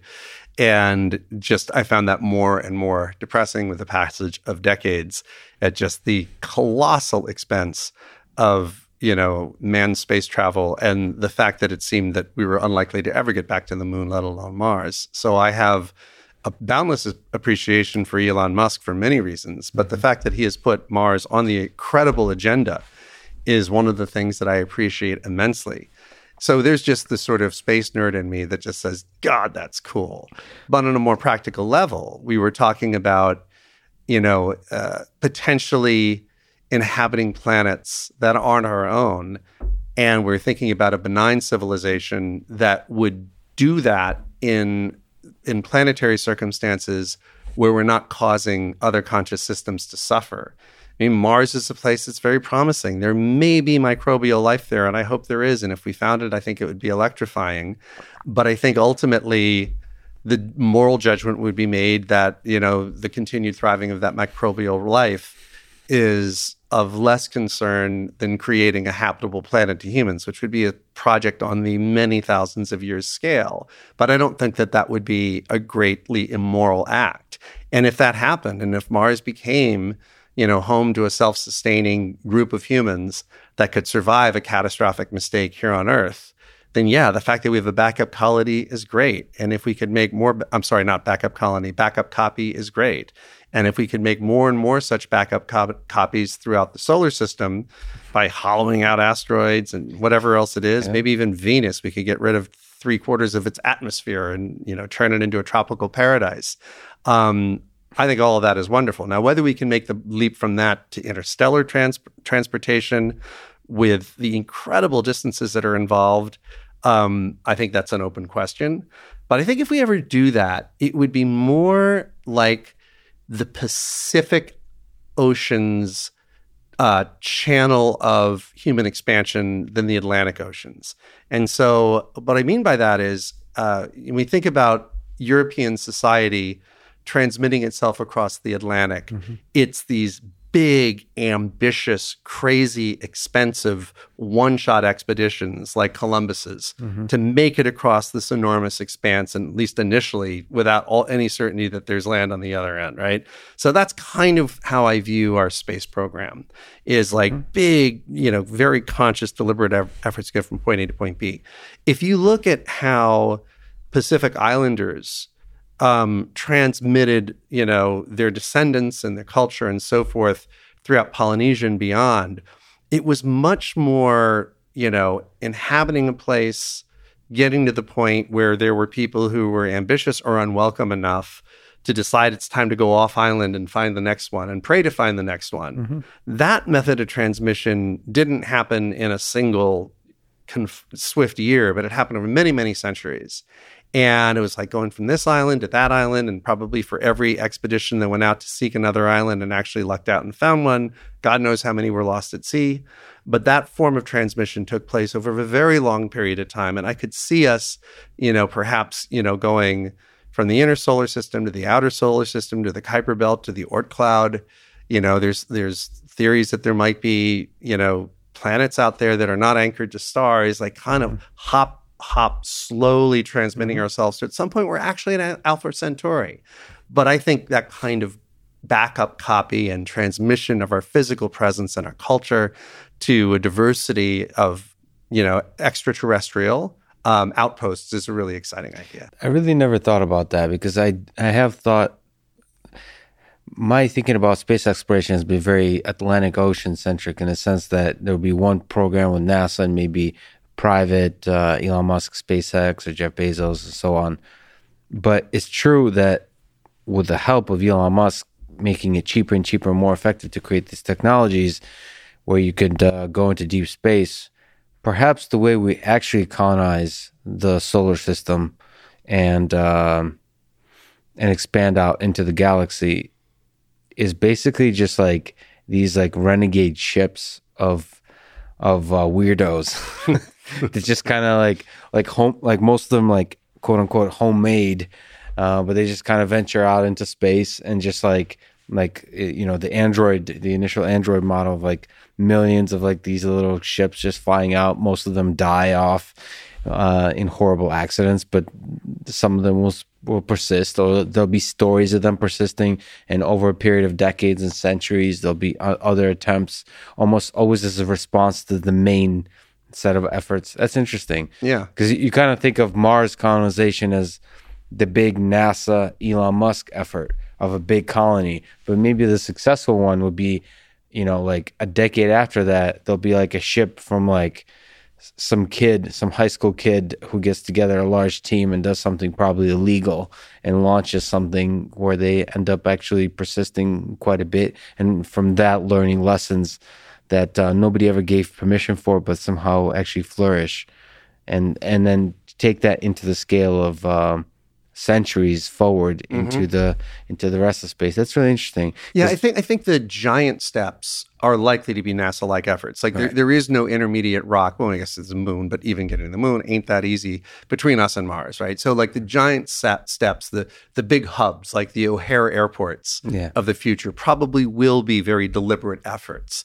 But then you know you would have, I think, that kind of diffusion mm-hmm. as space travel becomes more democratized and more capable you'll have this sort of natural diffusion of people who kind of want to be off grid or think they can make a fortune there you know the kind of mentality that drove people to San Francisco. I mean San Francisco was not populated as a result of a, a King Ferdinand and Isabella like effort to fund Columbus going over. It was just a whole bunch of people making individual decisions that there's gold in them thar hills and I'm going to go out and get a piece of it. So I could see that kind of fusion. What I can't see and the reason that I think the specific model of transmission is more likely is I just can't see a NASA like effort to go from Earth to Alpha Centauri. Huh. It's just too far. I just see lots and lots and lots of relatively tiny steps between now and there. And the fact is that there is there are large chunks of matter going at least a light year beyond the sun. I mean, the Oort cloud, I think, extends at least a light year beyond the sun.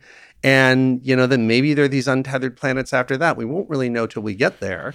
And if our Oort cloud goes out a light year and Alpha Centauri's Oort cloud goes out a light year, you've already cut in half the distance. Mm-hmm. You know, so who knows? But yeah, one of the possibilities, probably the cheapest and most effective way to create interesting interstellar uh, spacecraft is uh, ones that are powered and driven by AI. Mm. And you could think of here's where you have high school students be able to build a sort of a HAL 9000 version uh, the, modern version of that. And it's kind of interesting to think about these uh, robots traveling out throughout, perhaps, perhaps sadly, long after human civilization is gone, mm. there will be these intelligent robots flying throughout space and perhaps land on uh, Alpha Centauri B or any of those kinds of planets and uh, and colonize sort of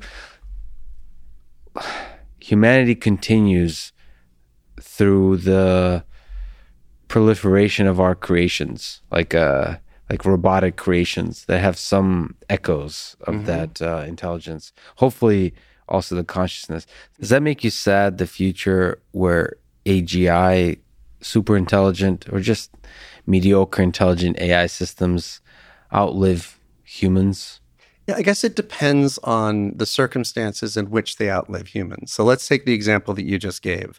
Uh, we send out, you know, very sophisticated AGIs on simple rocket ships, relatively simple ones that don't have to have all the life support necessary for humans, and therefore they're of trivial mass mm-hmm. compared to a crewed ship, a generation ship, and therefore they're way more likely to happen. So let's use that example.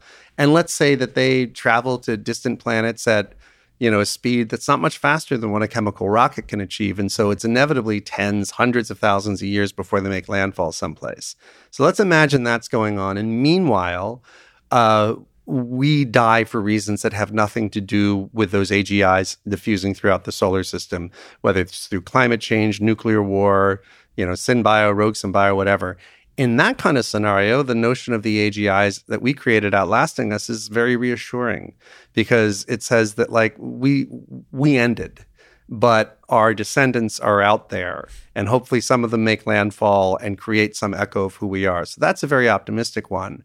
Whereas the Terminator scenario of a super AGI arising on Earth and getting left let out of its box due to some boo boo on the part of its creators who do not have super intelligence, and then deciding that for whatever reason it doesn't have any need for us to be around and exterminating us. That makes me feel crushingly sad. I mean, look, I was sad when my elementary school was shut down and bulldozed, even though I hadn't been a student there for decades. Yeah. You know, the thought of my hometown yeah. getting disbanded is even worse. The, the thought of my home state of Connecticut getting disbanded and like absorbed into Massachusetts is even worse. The notion of humanity is just crushingly, crushingly sad to me. So you, you hate goodbyes? Uh, I certain goodbyes, yes. Some goodbyes are really, really liberating, but yes. Well, but what if the Terminators, um, you know, have consciousness and enjoy the hell out of life mm-hmm. as well. Mm-hmm. They're just better at it. Yeah, well, the have consciousness is a really key element. And so there's no reason to be certain that a superintelligence would have consciousness. We don't know that factually at all. And so what is a very lonely outcome to me is the rise of a superintelligence that has a certain optimization function that it's either been programmed with or that arises in it emergently that says, hey, I want to do this thing for which humans are either an unacceptable risk, their presence is either an unacceptable risk or they're just collateral damage. But yeah. there is no consciousness there. Then the idea of the light of consciousness being snuffed out by something that is very competent but has no consciousness is really, really sad. Yeah, but I, I, tend to believe that it's almost impossible to create a super intelligent agent that can't destroy human civilization without it being conscious. It's like th- those are coupled. Like you have to, in order to destroy humans mm. or supersede humans, you really have to be accepted by humans. I think this idea that you can build systems that that destroy human civilization without them being deeply integrated into human civilization is mm. impossible. And mm. for them to be integrated, they have to be human-like, mm. not just in body and form, but in in all the things that we value as humans. One of which is consciousness. Mm. The other one is just ability to communicate. The other one is poetry, and music, and beauty, and all those things. Mm. Like they have to be all of those things. I, I mean, this is what I think about. It, it does make me sad, but it's it's letting go which is uh, they might be just better at everything we appreciate than mm-hmm. us, and that's sad. And, and hopefully they'll keep us around, but I think it's a kind of it is a kind of goodbye to uh, like realizing that we're not the most special species on Earth anymore. Mm-hmm. That's still painful. It's still painful, and in terms of whether such a creation would have to be conscious, let's say, I'm not so sure. I mean, you know, let's imagine something that can pass the Turing test. You know, that something that passes the Turing test could, over text based interaction in any event, um, successfully mimic uh, you know, a very conscious intelligence on the other end, but just be completely unconscious. So that's a possibility.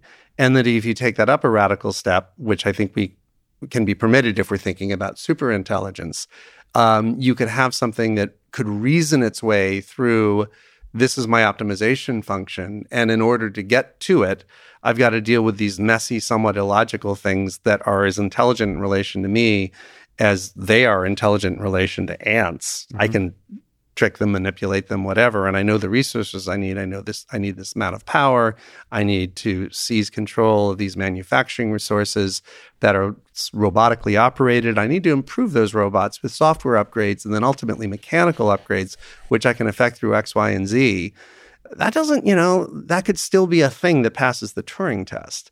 So I don't think it's necessarily certain that that optimization function mass you know um, maximizing entity would be conscious see i so f- f- this is from a very engineering perspective because i mm. i think a lot about natural language processing all those kind of some very i'm s- speaking to a very specific problem of just say the turing test mm. i really think that something like consciousness is required when you say reasoning you're mm. separating that from consciousness but i think consciousness is part of reasoning in in the sense that w- you will not be able to become super intelligent mm. in the way that's required to be part of human society without having consciousness. Like I, I really think it's impossible to separate the consciousness thing, mm. but it's hard to define consciousness when you just use that word. But sure. even just like the capacity, the way I think about consciousness is the important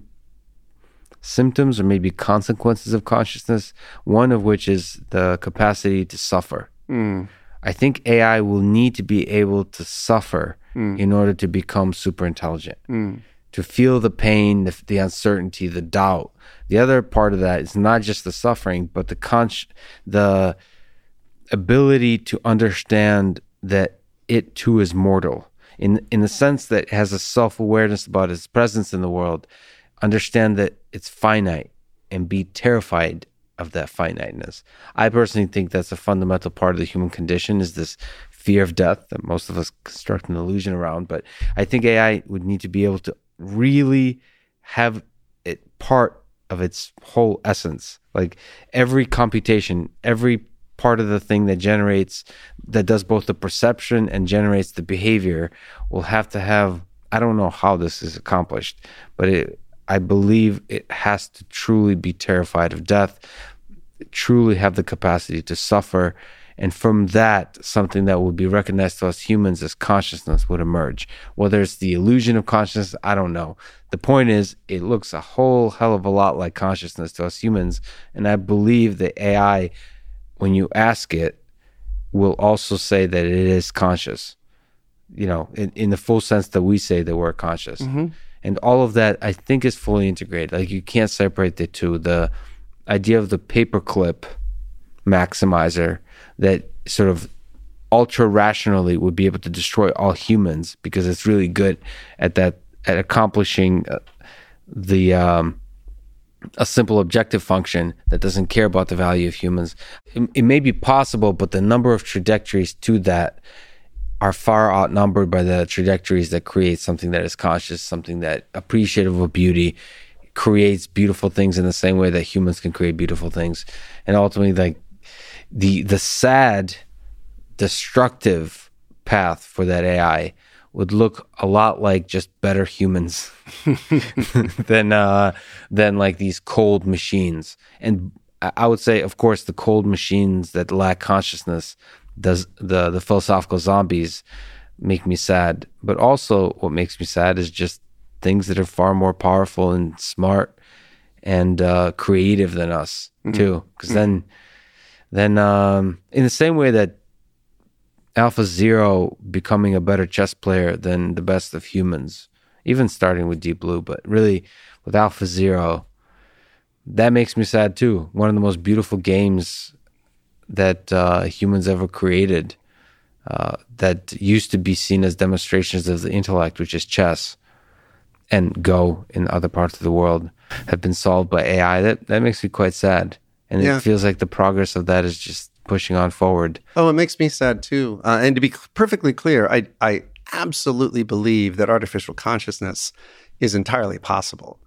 And it's not something I rule out at all. I mean, you, if you could get smart enough to have a perfect map of the neural structure and the neural states and the amount of neurotransmitters that are going between every synapse in a pers- particular person's mind, could you replicate that in silico at some, you know, reasonably distant, you know, point in the future? Absolutely. And then you'd have a consciousness. I don't rule out the possibility of artificial consciousness in any way. What I'm less certain about is whether consciousness is a requirement for a superintelligence pursuing a maximizing function of some sort. Um, I don't. I don't feel the certitude that consciousness simply must be part of that. Um, you had said, you know, for it to coexist with human society, would need to be consciousness. Could be entirely true, but it also could just exist orthogonally to human society. And it could also, upon attaining a superintelligence with a maximizing function very, very, very rapidly because of the speed at which computing works compared to our own, you know, meat based minds, very, very rapidly make the decisions and calculations necessary to seize the reins of power before we even know what's going on. Yeah, I mean, kind of like biological viruses do. They Yeah. don't necessarily they they integrate themselves just fine with human society. yeah, without technically to- consciousness. yeah, without even being alive, you know, technically by the standards of a lot of biologists. So um, this is a bit of a tangent, but you've uh, talked with Sam uh, Harris on that four-hour special episode we mentioned, and um, I just curious to ask because I use this meditation app I've been using for the past month to to meditate.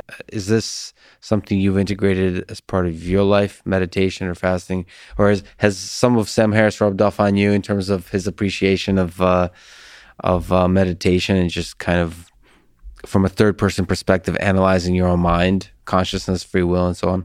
You know, I've tried it three separate times in my life, really made a concerted attack on meditation and integrating it into my life. Um, one of them, the most extreme, was I, I took a class based on the work of Jon Kabat-Zinn, uh, who is, you know, in many ways one of the, the founding people behind the mindful meditation movement.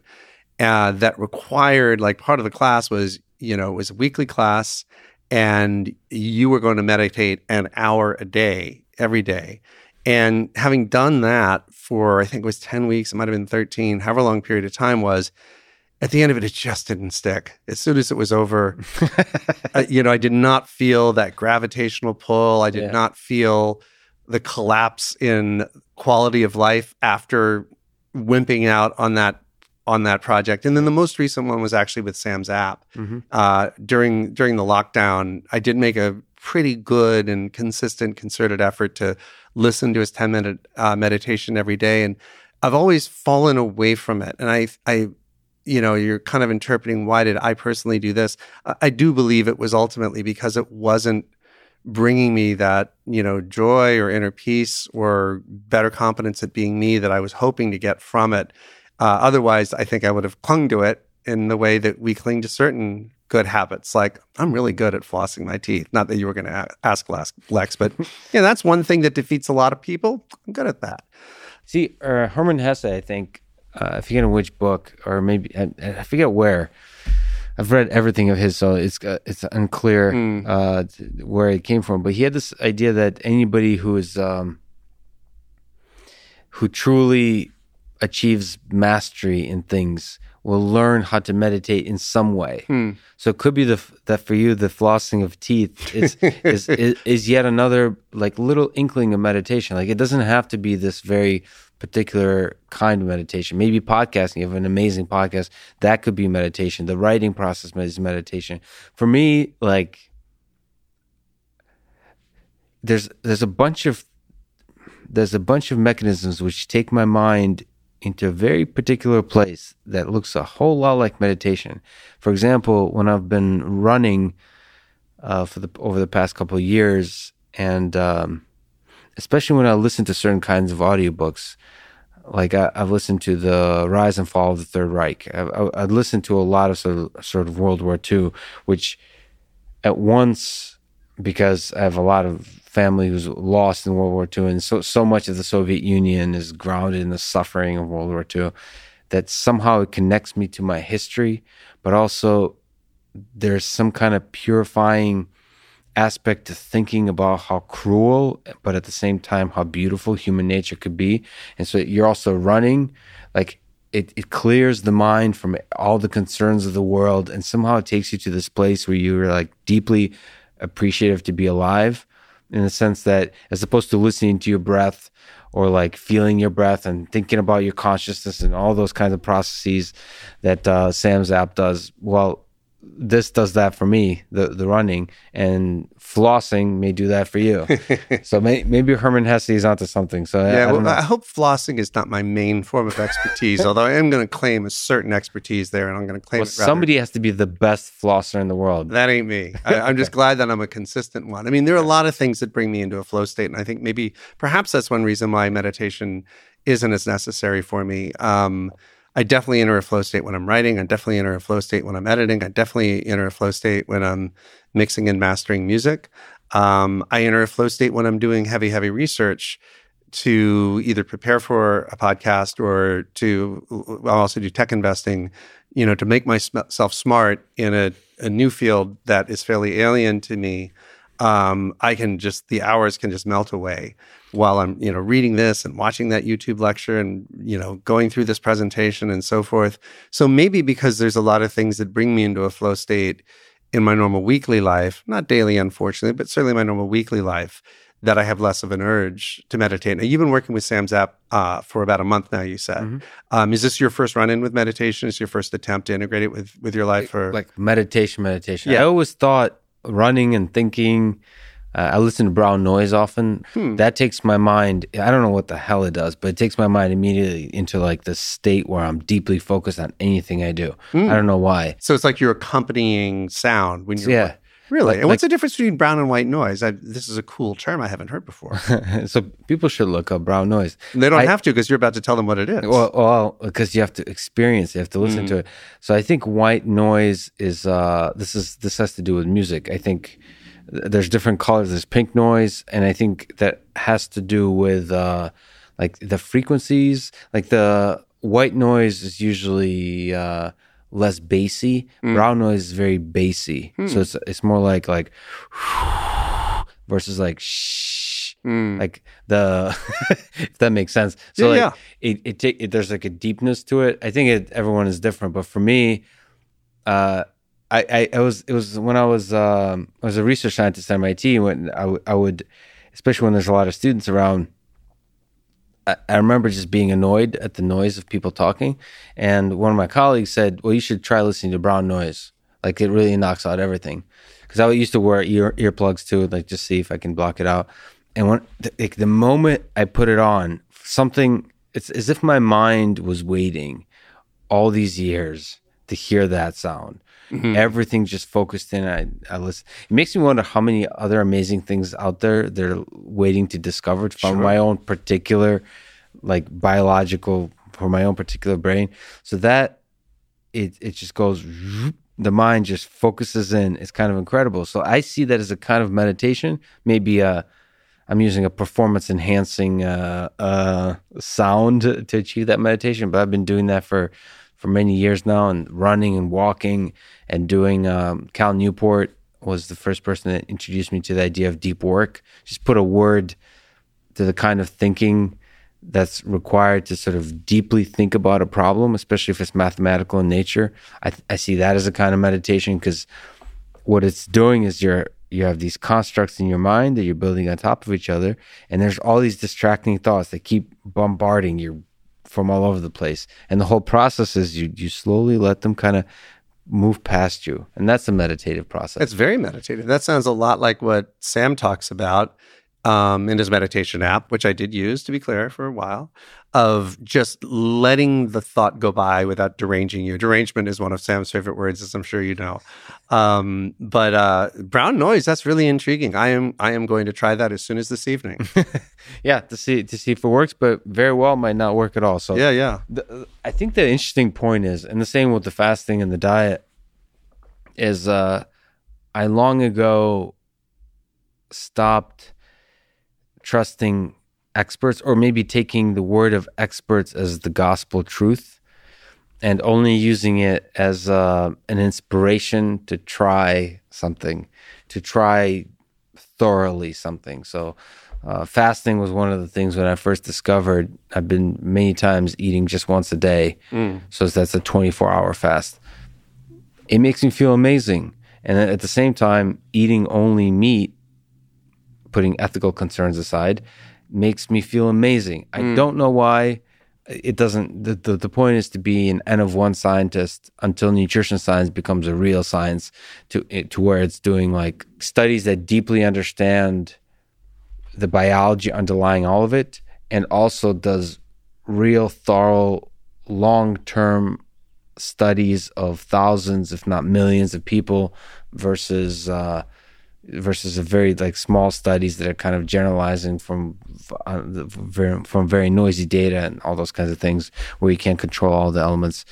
Particularly because our own personal metabolism is highly variant among us. So there are going to be some people like if brown noise is a game changer for 7% of people, yeah. there's 93% odds that I'm not one of them, yeah. but there's certainly every reason in the world to test it out. Now, so I'm intrigued by the fasting. I, I like you, um, well, I assume like you, I don't have any problem going to one meal a day, and I often do that inadvertently. Mm-hmm. And I've never done it methodically. Like, I've never done it like, I'm going to do this for 15 days. Maybe I should and maybe I should like how many how many days in a row of the one day one meal a day did you find brought noticeable impact to you? Was it after three days of it? Was it months of it? Like, what was it? Well, the noticeable impact is day one. So mm. for me, folk, because I, I eat a very low carb diet, so the hunger wasn't the hugest issue. Like, there wasn't a painful hunger, like wanting to eat. Yeah. So I was already kind of primed for it, mm. and uh, the the benefit comes from a lot of people that do intermittent fasting. That's only like 16 hours of fasting get this benefit too is the focus. There's the clarity of thought. If my brain was a runner, it felt like I'm running on a track when I'm fasting versus running in quicksand. Hmm. Like it's much crisper. And is this your first 72 hour fast this right now? First time doing 72 hours, yeah. And that's a different thing, but similar. Like I, I'm going up and down in terms of in terms of hunger, and the focus is really crisp. The thing I'm noticing most of all, to be honest, is um, how much eating, even when it's once a day or twice a day, is part a big part of my life. Like I almost feel like I have way more time in my life. Right. And it's not so much about the eating, but like I don't have to plan my day around like today. I don't have any eating to do. it does free up hours, it, or any cleaning up after eating, or yeah, or provisioning cle- of food. But like, or even like thinking about it. It's not a thing. Like so, when you think about what you're going to do t- tonight, I think I'm realizing that as opposed to thinking, you know, I'm going to work on this problem or I'm going to go on this walk or I'm going to call this person, I often think I'm going to eat this thing. Mm-hmm. You you you allow dinner as a kind of uh, you know when people talk about like the weather or something like that. It's almost like a generic thought you allow yourself to have because uh, because it's the lazy thought and I don't have the opportunity to have that thought because right. I'm not eating it. Right, right. so now I get to think about like the things I'm actually going to do tonight that are more complicated than the eating process. That's that's been the most no- noticeable thing, uh, to be honest. And then there's people that have written me that uh, have done seven day fast, and uh, there's a few people that have written me, and I've I've heard of this is doing uh, thirty day fasts, and it's interesting. The body, I don't know what the health benefits are necessarily what that shows me is how um, adaptable the human body is. Yeah. And and that's incredible. And that's something really important to remember when we uh, think about how to live life because the body adapts. Yeah, I mean, we sure couldn't go 30 days without water. That's right. Um, but food, yeah, it's been done. It's demonstrably possible. You ever read um, Franz Kafka has a great short story called The Hunger Artist? Yeah, I love that. I mean, that was great story. you know, that was before I started fasting. That I read that story and I, I, I admired the beauty of that, the artistry of that actual hunger artist. Yeah, that uh, it's like madness, but it also felt like a little bit of genius. Mm. I actually have to reread it. You know what? That's what I'm going to do tonight. I'm going to read it because I'm doing the fasting. Because you're in the midst of it. yeah, it'd be very contextual. I haven't read it since high school, and I'd love to read it again. I love his work, so well, maybe I'll read it tonight too. And part of the reason of sort of I've uh, here in Texas, people have been so friendly that I've been nonstop eating like brisket with incredible people, a, a lot of whiskey as well. So I gained quite a bit of weight, which I'm embracing. It's okay, but I am also aware as I'm fasting that like I have a lot of fat for for to, to run on. Like I have a lot of like um natural resources on my body. You got reserves. Reserves. You got a good reserves, way to put it. Yeah. And that's that's really cool. You know, there's like a re th- this whole thing, this biology works well. Mm-hmm. Like I can go a long time because of the uh the long term investing in terms of brisket that I've been doing in the weeks before. So it's all training. It's, it's all, all, training. All prep work. All prep work. Yeah. so okay, you open a bunch of doors, one of which is music. Mm. I so I got to walk in at least for a brief moment. I love guitar. I love music. You founded a, a music company, uh, but you're also a musician yourself. You know, let me ask the big ridiculous question first. Sure. What's the greatest song of all time? Greatest song of all time. Okay, wow. It's it's going to obviously vary dramatically from genre to genre. So, like you, I like guitar. Uh, perhaps like you, although I've dabbled in in inhaling every genre of music that I can almost practically imagine, I keep coming back to you know the sound of bass, guitar, drum, keyboards, voice. I love that style of music. And added to it, I think a lot of really cool electronic uh, production makes something that's really, really new and hybridy and awesome. But, you know, and that kind of like guitar based rock, um, I think I've got to go with Won't Get Fooled Again by The Who. Um, it is such an epic song. It's got so much grandeur to it. It uses the synthesizers that were available at the time. This has got to be, I think, 1972, 73, which are very, very primitive to our ears but uses them in this hypnotic and beautiful way that I can't imagine somebody with the greatest synth array conceivable by today's technology could do a better job of in the context of that song. And it's, you know, almost operatic. So I would say in that genre, the genre, the genre of, you know, rock, um, that would be my nomination. I'm, I'm totally in my brain. Pinball Wizard is overriding everything else, but mm. Who's so like I can't even imagine the song. Well, I would say ironically with Pinball Wizard, so that came from the movie Tommy, mm-hmm. and in the movie Tommy, uh, the rival of Tommy, the reigning pinball champ, was Elton John.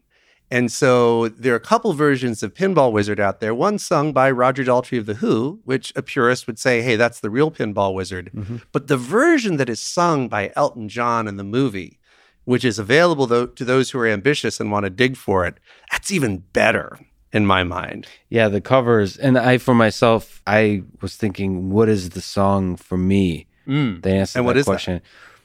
I think uh, I think that changes day to day too. I was realizing that. Of and, course. But, but for me, somebody who values lyrics as well and the emotion in the song, by the way, Hallelujah by uh, Leonard Cohen was a close one, but the mm. number one is uh, the Johnny Cash's cover of "Hurt." Mm. That is um, there. There's something so powerful about that song, about that cover, about that performance. Maybe another one is the cover of "Sound of Silence." Uh, maybe there's something about covers for me so whose cover sounds because Simon and Garfunkel, I think, did the original recording. Yes, that, right. Yeah. So which cover is it that? There's a cover by Disturbed. Mm. It's a hmm. metal band, which mm. is so interesting because I'm really not into that kind of metal. But he does a pure vocal performance. So he's he's not doing a metal performance. Is I would say is one of the greatest. People should see it. It's like 400 million views or something like wow. that. It's a it's probably the greatest live vocal performance I've ever heard. is Disturbed covering Sound of Silence. I'll And- listen to it as soon as I get home. and that song came to life to me in a way that Simon and Garfunkel never did. There was no, for me, with Simon and Garfunkel, there's not a, there's not a pain, there's not an anger, there's not a like um, power to their performance. It's it's almost like this uh, melancholy. I don't know. Well, there's a lot of, I guess there's a lot of beauty to it. Beauty, like yeah, it's beautiful. objectively beautiful. Yes, and yes, I think, I never thought of this until now, but I think if you put entirely different lyrics on top of it, unless they were joyous, which would be weird, um, it wouldn't necessarily lose that much. It's just a beauty in the harmonizing. Yep. It's The soft, and you're right. It's not. It's not. It's not dripping with emotion. Right. The vocal performance is not dripping with emotion. It's dri- it's dripping with, with you know harmonizing, you know technical harmonizing brilliance and beauty.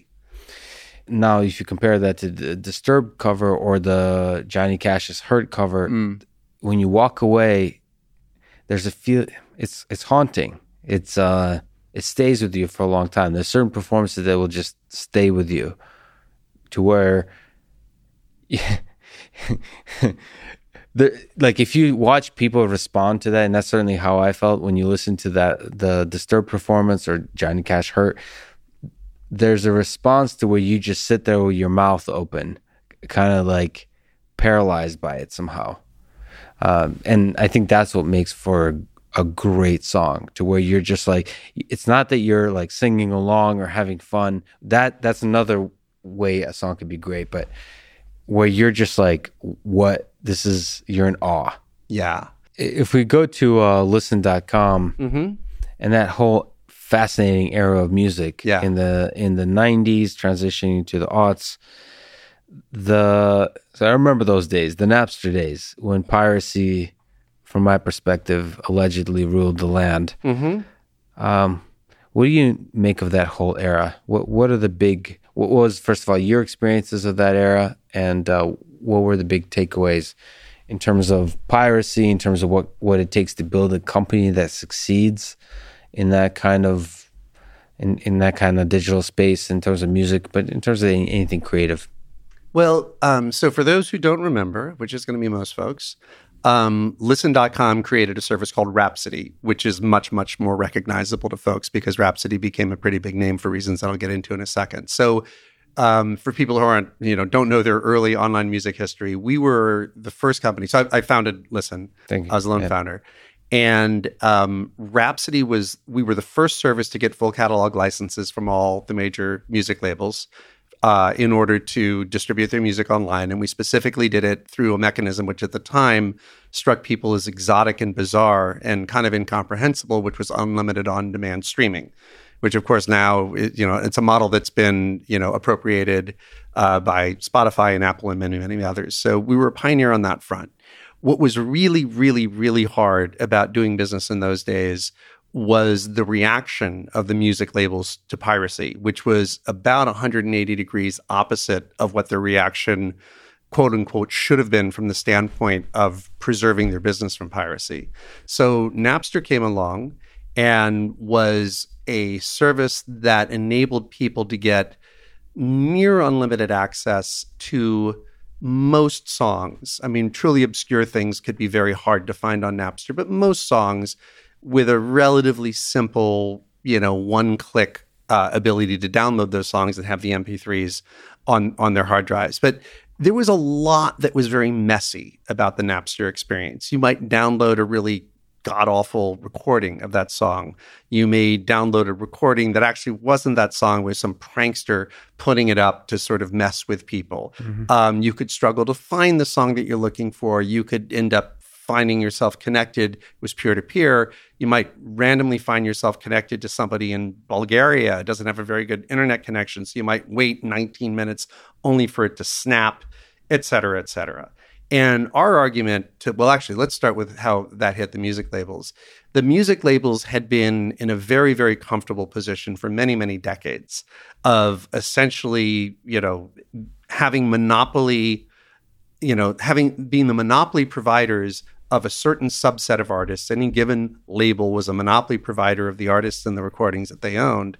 And they could sell it at what turned out to be tremendously favorable rates. In the late era of the CD, Um, you know, you were talking close to $20 for a compact disc that might have one song that you were crazy about and simply needed to own that might actually be glued to 17 other songs that you found to be sure crap. Mm-hmm. And so the music industry had used the fact that it had this unbelievable leverage and profound pricing power um, to really get music lovers to the point that they felt very, very misused by the entire situation. Now along comes Napster, and music sales start getting gutted with extreme rapidity.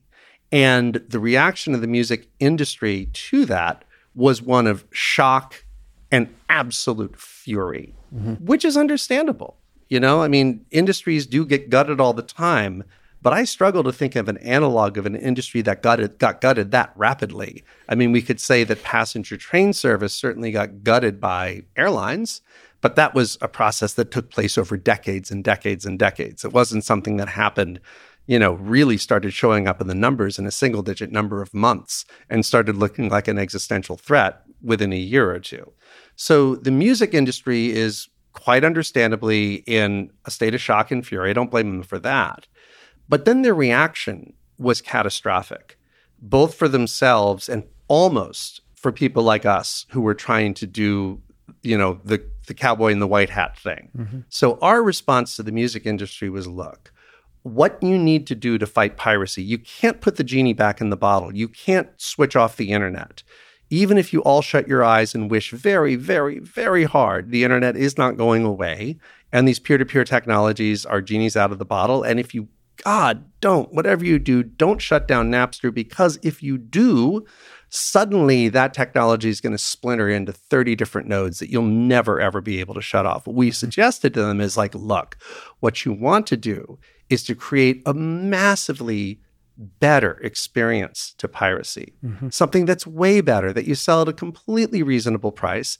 And this is what it is. Don't just give people access to that very limited number of songs that they happen to have acquired and paid for or pirated and have on their hard drive give them access to all of the music in the world for a simple low price. And obviously, that doesn't sound like a crazy suggestion, I don't think, to anybody's ears today, mm-hmm. because that is how the majority of music is now being consumed online. But in doing that, you're going to create a much, much better option to this kind of crappy, kind of rickety, kind of, you know, buggy process of acquiring MP3s. Now, unfortunately, the music industry was so angry about Napster and so forth that for essentially three and a half years, they folded their arms, stamped their feet, and boycotted the internet. Mm-hmm. So they basically gave people who were fervently passionate about music and were digitally modern, they gave them basically one choice. If mm-hmm. you want to have access to digital music, we, the music industry, insist that you steal it because we are not going to sell it to you. Yeah. So what that did is it made an entire generation of people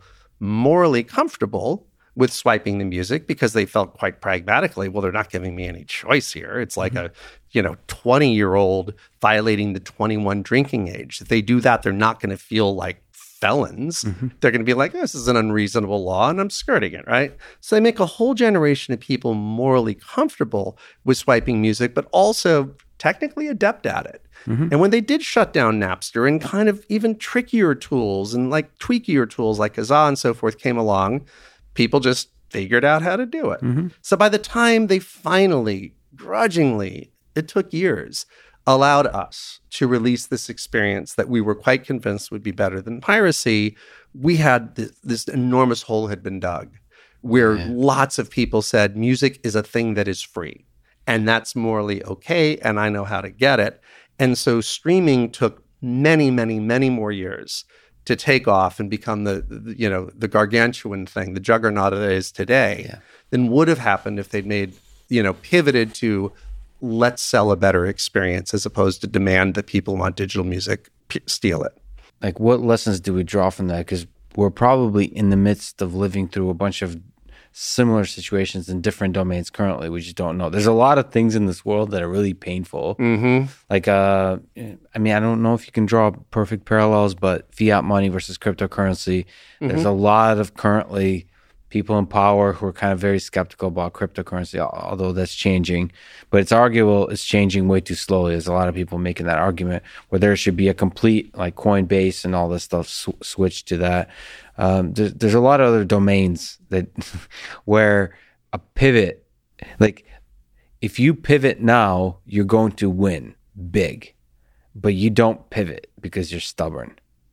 And so, I mean, is like, is this just the way that companies are? A company succeeds initially, and then it grows, and there's a huge number of employees and managers that don't have the guts or the institutional uh, mechanisms to do the pivot. Is that just the way of companies? Well, I think what happens, I'll use the case of the music industry. There was an economic model that had put food on the table and paid for mar- marble lobbies and seven and even eight figure executive salaries for many, yeah. many decades, which was the physical uh, uh, collection of music. And then you start talking about something like unlimited streaming, and it, it seems so ephemeral and like such a long shot that people start worrying about cannibalizing their own business and they lose sight of the fact that something illicit is cannibalizing their business at an extraordinarily fast rate. And so if they don't do it themselves, they're doomed. I mean, we used to put slides in front of these folks. This is really funny, where we said, okay, let's assume Rhapsody, we want it to be $9.99 a month and we want it to be 12 months. So it's $120 a year from the budget of a music lover. And then we were also able to get reasonably accurate statistics that showed how many CDs per year the average person who bothered to collect music, which was not all people, actually bought. And it was overwhelmingly clear that the average CD buyer spends a hell of a lot less than $120 a year on music. Mm-hmm. This is a revenue expansion, blah, blah, blah. But all they could think of, and I'm not saying this in a pejorative or, or, or patronizing way, I don't blame them. They'd grown up in this environment for decades. All they could think of was the incredible margins that they had on a CD. And they would say, well, if this CD, you know, by the mechanism that you guys are proposing, you know, the CD that I'm selling for $17.99, somebody would need to stream those songs. We were talking about a penny a play back then. It's less mm-hmm. than that now that the record labels get paid. But, you know, would have to stream songs from that 1,799 times. It's never going to happen. So they were just sort of stuck in the model of this. But he was like, no, dude, but they're going to spend money on all this other stuff. So I think people get very hung up on that. I mean, another example is really the taxi industry was not monolithic yeah. like the like the music labels. Yes. There was a whole bunch of fleets in a whole bunch of cities, very very fragmented. It's an imperfect analogy, but nonetheless, imagine if the taxi industry writ large, upon seeing Uber, said, "Oh my God, people want to be able to hail things easily." Cheaply, they don't want to mess with cash. They want to know how many minutes it's going to be. They want to know the fare in advance, and they want a much bigger fleet than mm-hmm. what we've got. If the taxi industry had rolled out something like that with the branding of yellow taxis universally known and kind of loved by Americans and expanded their fleet in a necessary manner, I don't think Uber or Lyft ever would have gotten a foothold. Yeah. Um, but the problem there was that real economics in the taxi industry wasn't with fares, it was with the scarcity of medallions. And so the taxi fleets, in many cases, owned gazillions of medallions whose value came from their very scarcity. So they simply couldn't pivot to that. Mm-hmm. So you think you end up having these vested interests with economics that aren't necessarily visible to outsiders who get very, very reluctant to disrupt their own model, which is why it ends up coming from the outside so frequently. So you know what it takes to build a successful startup, but you're also an investor in a lot of successful startups. Let me ask for advice. What do you think it takes to build a successful startup by way of advice? Well, I think it starts, I mean, everything starts and even ends with the founder. And so I think it's really, really important to look at the founder's motivations and their sophistication about what they're doing. Um, in almost all cases that I'm familiar with and have thought hard about, you've had a founder who was deeply, deeply inculcated in the domain of technology that they were taking on. Now, what's interesting about that is you could say, no, wait, how is that possible? Because there's so many young founders. When you look at young founders, they're generally coming out of very nascent emerging fields of technology where simply being present and accounted for and engaged in the community for a period of even months is enough time to make them very, very deeply inculcated. I mean, you look at Marc Andreessen and Netscape. Um, you know, Marc had been doing visual web browsers when Netscape had been founded for what, a year and a half, but he'd created the first one, you know, and in Mosaic when he was an undergrad. And the commercial internet was pre-nascent in 1994 when Netscape was was founded. So there's somebody who's very very deep in their domain. Mark Zuckerberg also social networking, very deep in his domain even though it was nascent at the time.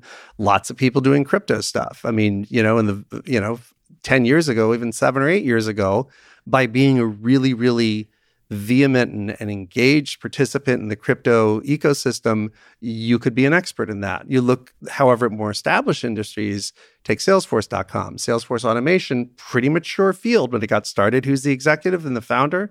Um, Marc Benioff, who spent 13 years at Oracle and was an investor in Siebel Systems, which mm-hmm. ended up being Salesforce's main competition.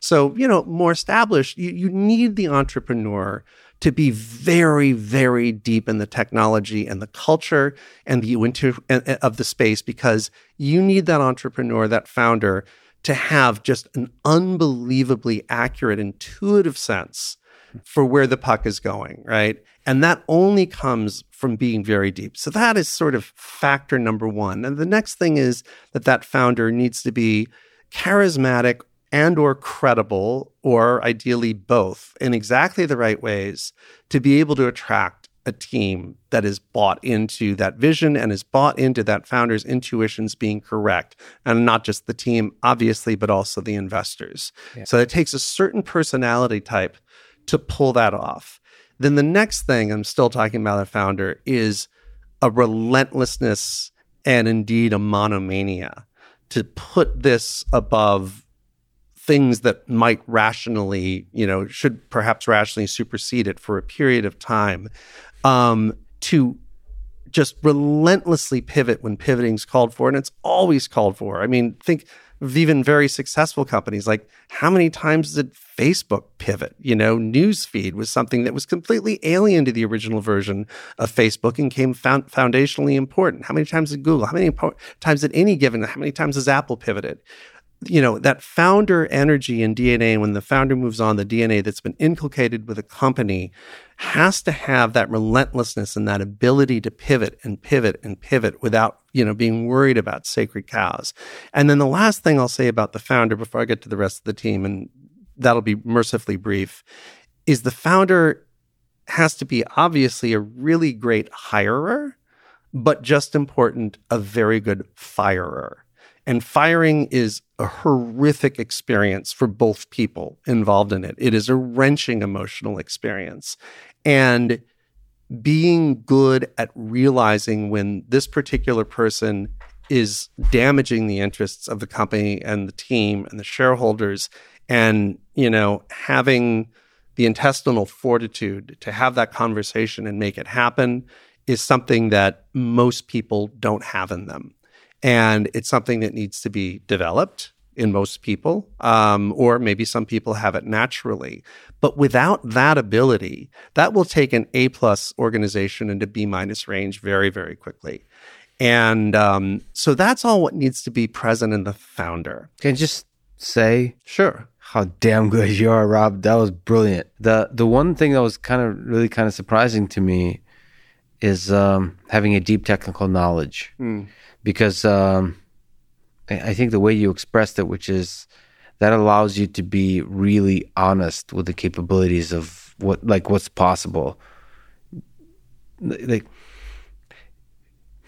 of course, you're often trying to do the impossible, but in order to do the impossible, you have to be quote unquote impossible. But you have to be honest with what is actually possible. And if it doesn't necessarily have to be the technical competence. It's got to be, in my view, just a complete immersion, immersion, in that emerging market. And so I can imagine there are a couple people out there who have started really good crypto projects who themselves aren't writing the code, mm-hmm. but they're immersed in the culture and through the culture and a deep understanding of what's happening and what's not happening, they can get a good intuition of what's possible. But the very first hire, hire Um, I mean, a good, great way to solve that is to have a technical co-founder, and you know, dual founder companies have become extremely common for that reason.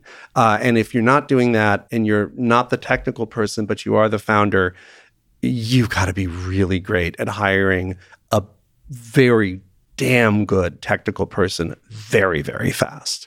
Can I can I on the founder ask you is it possible to do this alone? There's so many people giving advice on saying that it's impossible to do the first few steps. Not impossible, but much more difficult to do it alone. If we were to take the journey, say, in especially in the software world, where there's not significant investment required for to, to build something up, Yeah. is it possible to go to the uh, to a prototype to something that essentially works and already has a huge number of customers alone? Sure. Um, there are lots and lots of found, loan founder companies out there that have made an incredible difference. Um, I mean, I'm, I'm not certainly putting Rhapsody in the league of Spotify. We were too early to be Spotify, but we did an awful lot of innovation. And then after the company sold and ended up in the hands of Real Networks and MTV, you know, got to millions of subs, right? I was a lone founder and um, I studied Arabic and Middle Eastern history undergrad.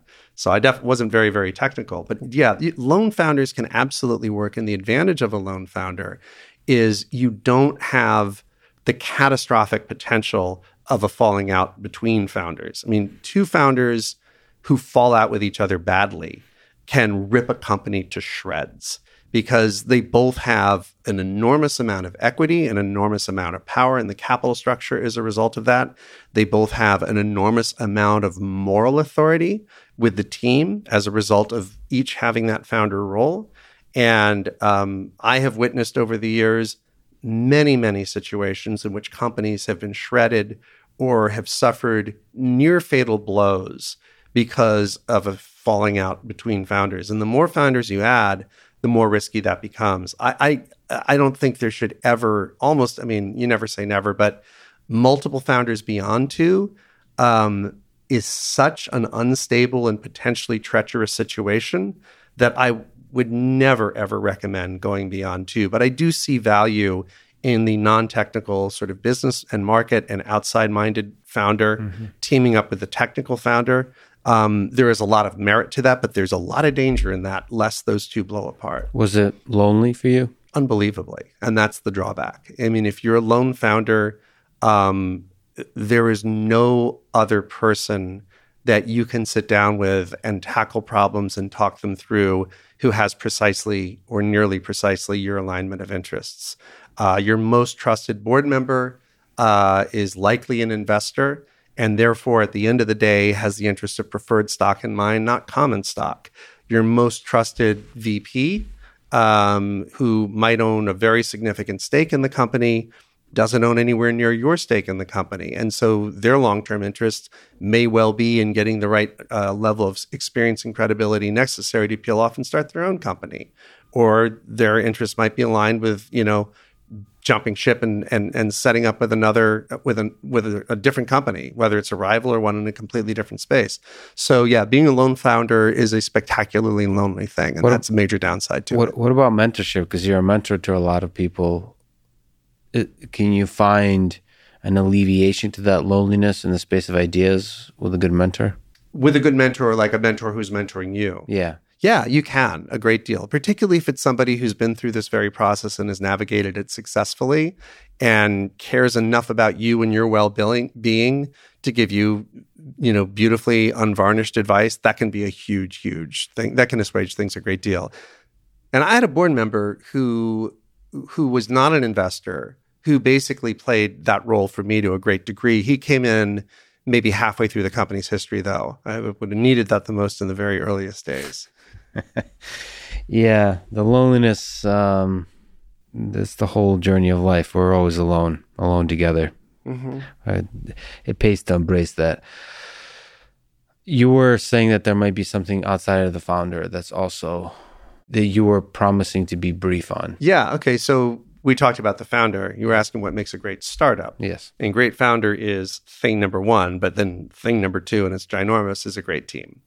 And so I said so much about the founder because one hopes or one believes that a founder who is a great hirer is going to be hiring people in, in, in charge of critical functions like engineering and marketing and biz dev and sales and so forth, who themselves are great hirers. But what needs to radiate from the founder into the team that might be a little bit different from what's in the gene code of the founder? The team needs to be fully bought in to the you know the intuitions and the vision of the founder. Great, we've got that. But um, the team needs to have a slightly different thing, which is, you know, its 99% obsession is execution, is to relentlessly hit the milestones, hit the objectives, hit the quarterly goals. That is, you know, 1% vision. You don't want to get lo- lose that. But execution machines, you know, mm-hmm. people who have a demonstrated ability and a demonstrated focus on yeah, I go from point to point to point. I try to beat and raise expectations relentlessly, never fall short. And, you know, both sort of blaze and follow the path. Not that the path is getting, I mean, blaze the trail as well. I mean, a good founder is going to trust that VP of sales to have a better sense of what it takes to build out that organization, what the milestones be. And it's going to be kind of a dialogue amongst those at the top. But you know, execution obsession in the team is the next thing. Yeah, there, there's some sense where the founder, you know, you, you, talk about sort of the space of ideas, like first principles thinking, asking big, difficult questions of like future trajectories, or having a big vision mm. and big picture dreams. You you can almost be a dreamer. It feels like when you're like not the founder, but in the space of sort of leadership, but when it gets to the ground floor, there has to be execution. There totally. has to be hitting deadlines. and uh, sometimes those are attention. There's something about dreams that um, are attention with the pragmatic nature of execution. Not dreams, but sort of ambitious vision. And uh, th- those have to be, I suppose, coupled. Uh, the vision in the leader and the execution in the in the software world that would be the programmer or Absolutely. the designer Absolutely. Amongst many other things, you're an mm. incredible conversationalist, a podcaster. You host a podcast called After On. What I mean, there's a million questions I want to ask you here, but one at the highest level, what do you think makes for a great conversation? I would say two things, one of two things, and ideally both of two things. One is if something is very, is beautifully architected, mm-hmm. whether it's done deliberately and methodically and willfully as, you know, as when I do it, or whether that just emerges from the conversation, but something that's beautifully architected, yeah. that can create something that's incredibly powerful and memorable, um, or something where there's just extraordinary chemistry. Yes. And so with All In, or I'll go way back, you might remember the, sh- the NPR show Car Talk. Mm-hmm. Oh, yeah. I couldn't yeah. care less about auto mechanics myself. Yeah, that's right. but I loved that show because the banter between those two guys was just beyond, it was without any yeah. parallel, right? You know, and some kind of edgy podcast like Red Scare is just yeah. really entertaining to me because the banter the between the women on that show is just so good and all in and that kind of thing. So I think it's it's a combination of sort of the arc and the chemistry. And I think because the arc can be so important, that's where why very, very highly produced uh, podcasts like This American Life, obviously a radio show, but I think of a podcast because that's how I always consume it, or Criminal, or you know a lot of what Wondery does and so forth. That is real documentary making, mm-hmm. and that requires a big team and a big budget relative to the kinds of things you and I do. But nonetheless, then you got that arc, and that can be really, really compelling. But if we go back to conversation, I think it's a combination of structure and chemistry. Yeah, and I've actually personally have lost. I used to love this American Life, and for some reason, because it lacks the possibility of magic, mm-hmm. like it's engineered magic I, I've fallen off of it myself yeah. as well. I mean, when I fell madly in love with it during the aughts, mm-hmm. it was the only thing going. Yeah. They were really smart to adopting to adopt podcasting as a distribution mechanism early. Um, but yeah, I, I, think that maybe there's a little bit mu- less magic there now because I think they have agendas other than necessarily just delighting their listeners with quirky stories, which I That's think is true. what it was all about back in the day, and some other things. is there like a memorable conversation that you've had on, on the podcast, whether it was because it was wild and fun or one that was exceptionally challenging, maybe challenging to prepare for, Mm. that kind of thing? Is there something that stands out in your mind that that's uh, you can draw an insight from? Yeah, I mean, this no way diminishes the episodes that will not be the answer to these two Right, questions. exactly. But uh, an example of something that was really, really challenging to prepare for was George Church. So, as I'm sure you know, and as I'm sure many of your listeners know, he is one of the absolute leading lights in the field of synthetic biology. He's also unbelievably prolific. Uh, his lab is large and has all kinds of efforts have spun out of that. And what I wanted to make my George Church episode about was first of all, you know, grounding people into what is this thing called synbio? Mm-hmm. And that required me to learn a hell of a lot more about synbio than I knew going into it. So there was just this very broad, I mean, I knew much more than the average person going into that episode, but there was this incredible breadth of grounding that I needed to give myself in the domain. And then George does so many interesting things. There's so many interesting things emitting from his lab that, you know, and, and he had, he and I had a really good dialogue. He was a great guide going into it. Um, winnowing it down to the three to four that I really wanted us to focus on to create a sense of wonder and magic in the listener of what could be possible from this very broad spectrum domain. That was a doozy of a challenge. That was a tough, tough, tough one to prepare for. Now, in terms of something that was just wild and fun and unexpected, I mean, by the time we sat down to interview, I knew where we were going to go. But just in terms of the idea space, Yeah. uh, Don Hoffman. Oh wow. Yeah. So Don Hoffman, uh, as again, some listeners probably know because he's, I I think I was the first podcaster to interview him. Uh, I'm sure some of your listeners are familiar with him, but he has this unbelievably contrarian take on the nature of reality. But it is contrarian in a way that all the ideas are highly internally consistent and snap together in a way that's just delightful. Yeah. And it seems as radically violating of our intuitions and as radically violating of the probable nature of reality as anything that one Yeah. can encounter. But an analogy that he uses, which is very powerful, which is what intuition could possibly be more powerful than the notion that there is a single unitary direction called down?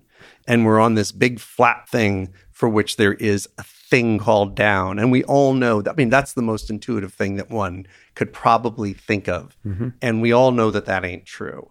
So my conversation with Don Hoffman is just wild and full of plot twists and interesting stuff. So And the interesting thing about the wildness of his ideas, it's to me at least, as a listener, coupled with uh, I, he's a good listener and he empathizes with the people who challenge his ideas. Like, uh, what's uh, what's a better way to phrase that? He is uh, welcoming of challenge in a way that creates a really fun conversation. Oh, totally. Yeah. He he he he loves a parry or a jab, whatever the word is, yeah, at his argument. He honors it. He's a very, very, you know, gentle and and non-combative soul. Uh, but then he is very good and takes great evident joy in responding to that in in a way that expands your understanding of his thinking. Let me, uh, as a small tangent of tying up together our previous conversation about listen.com and streaming and Spotify and the world of podcasting. So, we've been talking about this magical medium of podcasting. I have a lot of friends at Spotify, at, at, in, in the high positions at Spotify as well. I worry about Spotify and podcasting and the future of podcasting in general that uh, moves podcasting in the place of maybe walled gardens of sorts. Um, since you've had a foot in both worlds, have a foot in both worlds, do you worry as well about the future of podcasting? Yeah, I think walled gardens are really toxic to the medium that they start balkanizing. So, to take an example, to take two examples, um, with music, it was a very, very big deal that at Rhapsody we were the first company to get full catalog licenses from all back then there were five major music labels and also hundreds and hundreds of indies because you needed to present the listener with a sense that basically everything is there and there is essentially no friction to discovering that which is new and you can wander this realm and all you really need is a good map whether it is something that somebody the, the editorial team assembled or a good algorithm or whatever it is but a good map to wander this domain when you start walling things off a you undermine the joy of friction free discovery which is an incredibly valuable thing to deliver to your customer both from a business standpoint and simply from you know, a humanistic standpoint of you want to bring delight to people. But it also creates an incredible opening vector for piracy. And so something that's very different from the Rhapsody slash Spotify slash et cetera like experience is what we have now in video. You know, like, wow, is that show on Hulu? Is it on Netflix? Is it on something like IFC channel? Is it on Discovery Plus? Is it here? Is it there? And the more frustration and toe stubbing that people encounter when they are seeking something and they're already paying a very respectable amount of money per month to have access to content and they can't find it. The more that happens, the more people are going to be driven to piracy solutions like to hell with it. Never know where I'm going to find something. I never know what it's going to cost. Oftentimes, really interesting things are simply unavailable. Mm-hmm. That surprises me the number of times that I've been looking for things I don't even think are that obscure mm-hmm. that are just, it says not available in your geography, period, mister, right? So I think that that's a mistake. And then the other thing is, you know, for podcasters and lovers of podcasting, we should want to resist this walled garden thing because it, a, it, it, it does um, smother this friction free or eradicate this friction free discovery unless you want to sign up for lots of different services. And also dims the voice of somebody who might be able to have a far, far, far bigger impact by reaching far more neurons, you know, with their ideas. And I'll use an example from, I guess it was probably the 90s or maybe it was the aughts of Howard Stern, hmm. who had the biggest megaphone, or maybe the second biggest after Oprah, megaphone in popular culture. And because he was syndicated on hundreds and hundreds and hundreds of radio stations at a time when terrestrial broadcast was the main thing people listened to in their car, no more, obviously. Mm-hmm. But when he decided to go over to, you know, satellite radio, I can't remember if it was XM or Sirius, or maybe they'd already merged at that point. But when he did that, he made, you know, totally his right to do it, uh, a financial calculation that they were offering him a nine figure sum to do that. But his audience, because not a lot of people were subscribing to satellite radio at that point, his audience probably collapsed by, I wouldn't be surprised if it was as much as 95%. Yeah. And so the influence that he had on the culture and his ability to sort of shape conversation and so forth just got muted. Yeah. And also, there's a certain sense, especially in modern times, where the walled gardens naturally lead to, um, I don't know if there's a term for it, but people who are not creatives starting to have power over the creatives. Right. And even if they don't stifle it, if they're providing, you know, incentives within the platform to shape, shift, or you know even completely mutate or distort the show. I mean, imagine somebody has got um, you know reasonably interesting uh, idea for a podcast, and they get signed up with let's say Spotify. Then Spotify is going to give them financing to get the thing spun up, and that's great. And Spotify is going to give them a certain amount of really uh, you know powerful placement you know within the visual field of listeners. But Spotify has conditions for that they say, look, you know, we think that your podcast will be much more successful if you dumb it down about 60%, uh, if you add some, you know, silly, dirty jokes, yeah. if you do this, you do that. And suddenly, the person who is dependent upon Spotify for permission to come into existence and is really dependent, really wants to please them, you know, to get that money in, to get that placement, really wants to be successful. Now, all of a sudden, you're having a dialogue between a complete non creative, some mm-hmm. marketing, you know, sort of data analytic person at Spotify and a creative that's going to shape what that show is. Yeah. You know, so that could be much more common. And ultimately, having the aggregate um, an even bigger impact than you know the cancellation, let's say, of somebody who says the wrong word or, or voices the wrong idea. I mean, that's kind of what you have, not kind of, it's what you have with film and TV, is that so much influence is exerted over the storyline and the plots and the character arcs and all kinds of things by executives who are completely alien to the experience and the skill set of being a showrunner in television, being a director in film. That you know is meant to like, oh, we can't piss off the Chinese market here, or we can't say that, or we need to have, you know, cast members that have precisely these demographics reflected, or whatever it is that you know and obviously despite that extraordinary at least tv shows are now being made. Um, you know in terms of film i think the quality has has nosedived of the average let's say say american film coming out of a major studio the average quality in my view has nosedived over the past decade Is it's kind of everything's got to be a superhero franchise but you know great stuff gets made despite that mm-hmm. but i have to assume that in some cases at least and perhaps many cases greater stuff would be made if there was less interference from non-creative executives. It's like the flip side of that though, and this is, was the pitch of Spotify because I've heard their pitch, mm. is Netflix. From everybody I've heard mm. that I've spoken with about Netflix, is they actually empower the creator. They I don't do. know I don't know what the heck they do, but they do a good job of giving creators, even the crazy ones like Tim Dillon, like Joe Rogan, like comedians, freedom to be their crazy selves. And the result is like some of the greatest television, some of the greatest cinema, whatever you call it, ever made. True. Right. And I don't know what the heck they're doing. It's a relative thing. It's my, from what I understand, it's a relative thing. They're interfering far, far, far, less, less, yeah. than you know NBC or you know AMC would have interfered. So it's yeah. it's a relative thing, and obviously they're the ones writing the checks and they're the ones giving the platform, so they have every right to their own influence. Yeah, obviously. Uh, but my understanding is it's, it's they're relatively way more hands off, and that has had a demonstrable effect. Because I agree, some of the greatest you know video produced video content of all time, an incredibly inordinate percentage of that is coming out from Netflix in just a few years, when the history of cinema goes back many many decades. And uh, Spotify wants to be that for podcasting, and I hope they do become that for podcasting. But I'm uh, wearing my skeptical goggles or skeptical hat, whatever mm-hmm. the heck it is, because it's not easy to do, and it requires uh, it requires letting go of power, yeah, giving power to the creatives. It requires pivoting, which large companies, even as innovative as Spotify is, still now a large company, pivoting into a whole new space is very tricky and difficult. So I'm skeptical but hopeful. Yeah.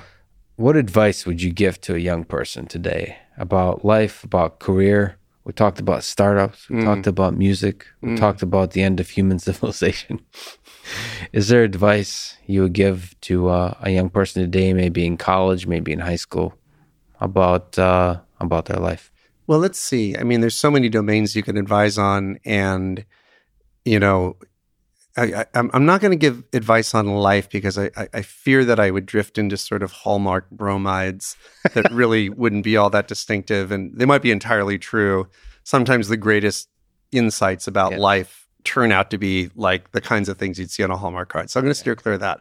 On a career level, you know, one thing that I think um, is unintuitive but unbelievably powerful is to focus not necessarily in on being you know, in the top sliver of 1% in excelling at one domain that's important and valuable.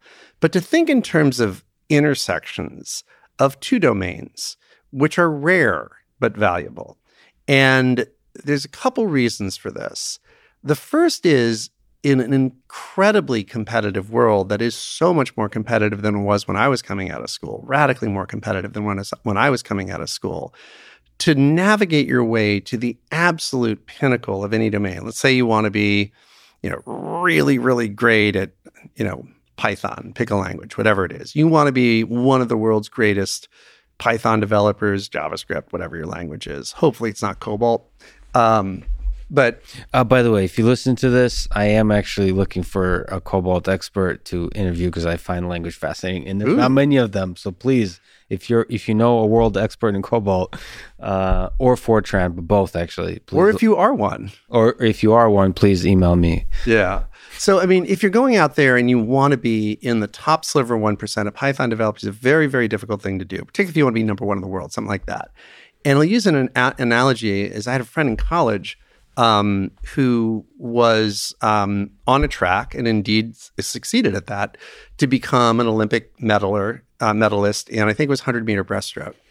And he mortgaged a significant percentage of his sort of college life uh, to that goal, or I should say dedicated or invested or whatever you wanted to say. But he didn't participate in a lot of the social, a lot of the late night, a lot of the this, a lot of the that, because he was training so much. And obviously, he also wanted to keep up with his academics. And at the end of the day, story has a happy ending in that he did medal in that. Yeah, bronze, not gold, but holy cow, anybody who gets an Olympic medal, that's an extraordinary thing. And at that moment, he was, you know, one of the top three people on earth at that thing.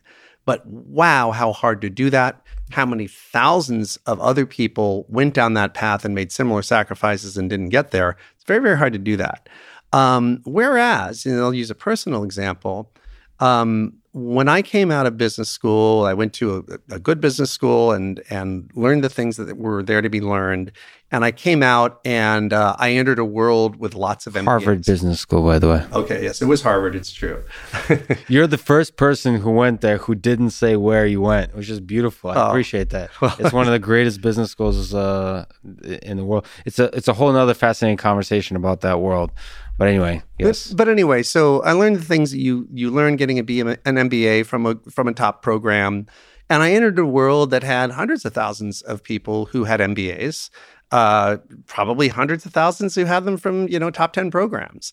Uh, but so i was not particularly great at being an mba person. I was inexperienced uh, relative to most of them and there were a lot of them but it was, it was okay mba person right? Newly minted. Uh, but then as it happened i found my way into working on the commercial internet in 1994 because I went to a at the time giant and hot computing company called Silicon Graphics, which had enough heft and enough you know headcount that they could take on inexperienced MBAs and try to train them in the world of Silicon Valley. But within that com- that company that had an enormous amount of surface area and was touching very a lot of areas and was a, had unbelievably smart people at the time. Uh, it was not surprising that SGI started doing really interesting and innovative and trailblazing stuff on the internet before almost mm-hmm. anybody else. And part of the reason was that our founder, Jim Clark, went off to co found Netscape with Marc Andreessen. So mm-hmm. uh, the whole company was like, wait, what was that? What's this commercial internet thing? So I end up in that group. Now, in terms of being a commercial internet person or a world web, World Wide Web person, um, again, uh, I was in that case barely credentialed. I couldn't write a stitch of code, but I got a had a pretty good mind for grasping the business and and and cultural uh, significance of this transition, and this was again we were talking earlier about emerging areas. Within a few months, you know, I was in the relatively top echelon of people in terms of just sheer experience. Because, mm-hmm. like, let's say it was five months into the program, there were only so many people who'd been doing World Wide Web stuff commercially for five months. You know, and then what was interesting though was the intersection of those two things. Mm-hmm. The commercial web, as it turned out, grew into an unbelievable vastness. Mm-hmm. And so by being a, a, pretty good, okay web person and a pretty good, okay MBA person, that intersection put me in a very rare group, mm-hmm. which was web oriented MBAs. And in those early days, you could probably count on your fingers the number of people who came out of really competitive programs who were doing stuff full time on the internet. And, and there was a greater appetite for great software developers in the internet domain, but there was an appetite and a real one and a rapidly growing one for MBA thinkers who were also seasoned and networked in the emerging world of the commercial World Wide Web. And so finding an intersection of two things you can be pretty good at, but is a rare intersection and a special intersection is probably a much easier way to make yourself distinguishable and in demand from the world than trying to be world class at this one thing. So in the intersection is where there's a to be discovered opportunity and success. That's really interesting. Yeah. There's actually more intersection of fields than fields themselves, right? So Yeah, I mean I'll give you kind of a funny hypothetical here, but it's one I've been thinking about a little bit. Um, there's a lot of people in crypto right now. Mm-hmm. It'd be hard to be in the top percentile of crypto people, whether it Mm-hmm. comes from just having a sheer grasp of the industry, a great network within the industry, technological skills, whatever you want to call it. Um, and then there's this parallel world, an orthogonal world called crop insurance. Mm-hmm. And there's, you know, I'm sure that's a big world. Crop insurance is a very, very big deal, particularly in the wealthy and industrialized world where people, there's sophisticated financial markets, rule of law, and, you know, large agricultural concerns that are worried about that. Um, somewhere out there is somebody who is pretty crypto savvy, but probably not top 1%, but also has kind of been in the crop insurance world and understands that a hell of a lot better than almost anybody who's ever had anything to do with cryptocurrency. And so I think that um, decentralized finance, DeFi, one of the interesting and, and I think very world positive things that I think it's almost inevitably will be bringing to the world is crop insurance for small holding farmers. You know, I mean, people who have tiny, tiny plots of land in places like India, et cetera, where there is no crop insurance available to them because eh, the, just the financial infrastructure doesn't exist. But it's highly imaginable that using Oracle networks that are trusted outside deliverers of factual information about rainfall in a particular area, you can start giving drought insurance to folks mm-hmm. like this. The right person to come up with that idea is not a crypto whiz mm-hmm. who doesn't know a blasted thing about small holding farmers. The right person to come up with that is not a crop insurance whiz who isn't quite sure what Bitcoin is, but somebody op- occupies that intersection. That's just one of gazillion examples of things that are going to come along for somebody who occupies the, the right intersection of skills, but isn't necessarily the number one person at either one of those expertises. That's making me kind of wonder about my own little things that I'm average at and seeing where the intersections that could be exploited. Mm-hmm. That's pretty profound. So we talked quite a bit about the end of the world and how we're both optimistic about us figuring our way out. Unfortunately, for now at least, both you and I are going to die one day, way too soon. Mm-hmm. Um, first of all, that sucks. It does. Uh, I mean, one, I'd like to uh, ask if you ponder your own mortality. How does that kind of, um, what kind of wisdom, insight does it give you about your own life? And and broadly, do you think about your life and what the heck it's all about? Yeah, with respect to pondering mortality, um, I do try to do that as little as possible because there's not a lot I can do about it. Um, but it's inevitably there. And I think that what it does, when you think about it in the right way, is it makes you realize how unbelievably rare and precious the moments that we have here are, Yeah. and therefore how consequential the decisions that we make about how to spend our time are.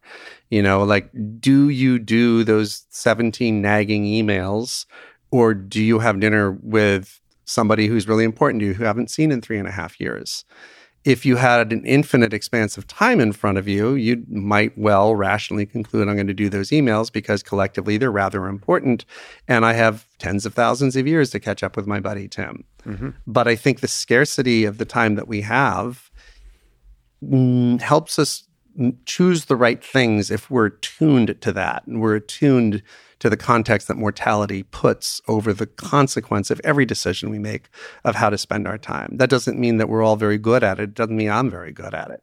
But it does add a dimension of choice and significance to everything that we elect to do.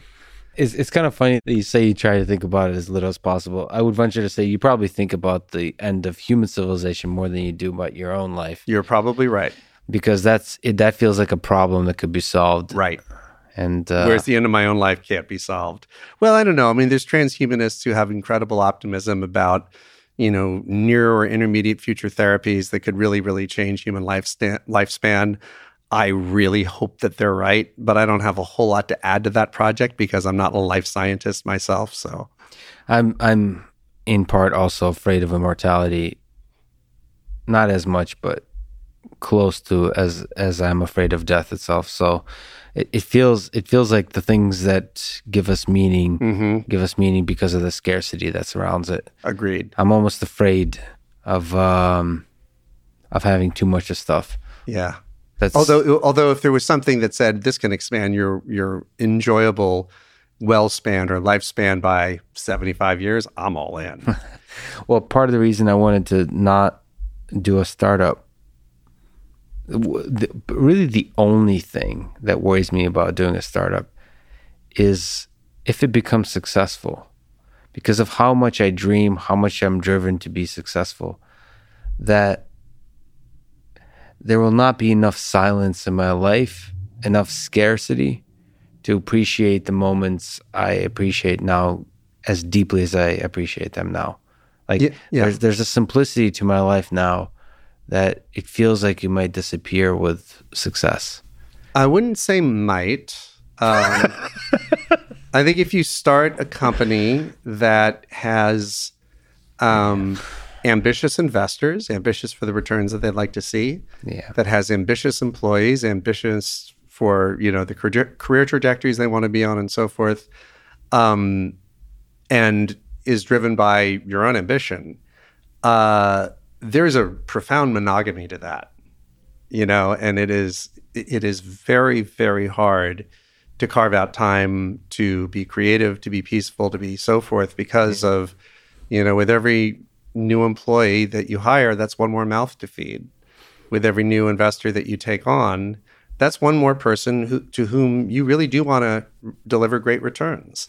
And as the valuation ticks up, the threshold to delivering great returns for your investors always rises. And so there is an extraordinary monogamy to being a founder CEO.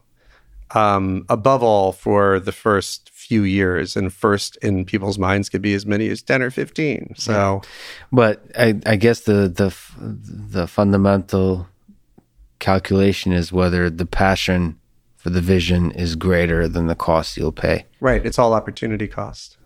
It's all opportunity cost in some terms of time and attention and experience. and some things like I'm I'm everyone's different, but I'm less calculating. Some things you just can't help. Sometimes you just dive in. Oh yeah. I mean, you can do balance sheets all you want on this versus that and what's the right. I mean, I've done it in the past and it's never worked. You know, it's always been like, okay, what's my gut screaming at me to do? Yeah. But about the the meaning of life, Mm. you ever think about about that? Yeah, I mean, this is where I'm going to go all hallmarking on you, but I think that you know, there's a few things, and um, you know, one of them is certainly love, and the love that we experience and feel, and cause to well up in others, is something that's just so profound and goes beyond almost anything else that we can do. And whether that is something that lies in the past, like maybe there was somebody that you were dating and loved very profoundly in college and haven't seen in years, I don't think the significance of that love is in any way diminished by the fact that it had a notional beginning and end. The fact is that you experienced that and you triggered that in somebody else and that happened. And it doesn't have to be certainly doesn't have to be love of romantic partners alone. It's family members. It's love between friends. Um, it's love between creatures. You know, I um, had a dog for ten years who passed away a while ago, and I, you know, experienced unbelievable love with with her. Um, it can be love of that which you create, and we were talking about the flow states that we enter, and and the pride or lack of pride, or or in the Minsky case, your hatred of that which you've done. But nonetheless, the the creations that we make and whether it's the love or the joy or the engagement or the perspective shift that that cascades into other minds i think that's a big big big part of the meaning of life. It's not something that everybody participates in necessarily although i think we all do you know at least in a very local level by you know the example that we set by the interactions that we have. But for people who create works that travel far and reach people they'll never meet that reach countries they'll never visit, that reach people perhaps that come along and come across their ideas or their works or their stories or their aesthetic creations of other sorts long after they're dead. Um, I think that's really, really big part of the fabric of the the meaning of life. And um, you know, so all these things like you know, love and creation, um, I think really is what it's all about. And part of love is also the loss of it. There's a Louis episode with Louis C.K. Mm. A an old gentleman is giving him advice that this this sometimes the sweetest parts of love is when you lose it and you remember it, sort of you reminisce on the loss of it, and um, there's some aspect in which, and I have many of those in my own life, that almost like the memories of it and the intensity of emotion you still feel about it is like the sweetest part. Hmm. Is you're like after saying goodbye, you relive it. So that that goodbye is what um, is also part of love. the loss of it is also a part of love. I don't know. It's it's back to that scarcity. I won't say the loss is the best part personally, uh, but it definitely is an aspect of it. And, you know, the grief you might feel about something that's gone makes you realize what a big deal it was. Yeah. Yeah. Speaking of which, uh, this particular journey we w- we went on together come to an end. Uh, so I have to say goodbye, and I hate saying goodbye. Rob, this is truly an honor. I've really been a big fan. Uh, people should definitely check out your podcast. You're a master at what you do in the conversation space, in the writing space. It's been uh, an incredible honor that you would show up here and spend this time with me. I really, really appreciate it. Well, it's been a huge honor to be here as well, and uh, also a fan and have been for a long time. Thanks, Rob. Thanks for listening to this conversation with Rob Reid, and thank you to Athletic Greens, Belcampo, Fundrise, and NetSuite.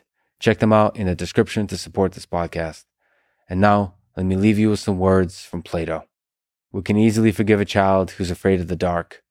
The real tragedy of life is when men are afraid of the light.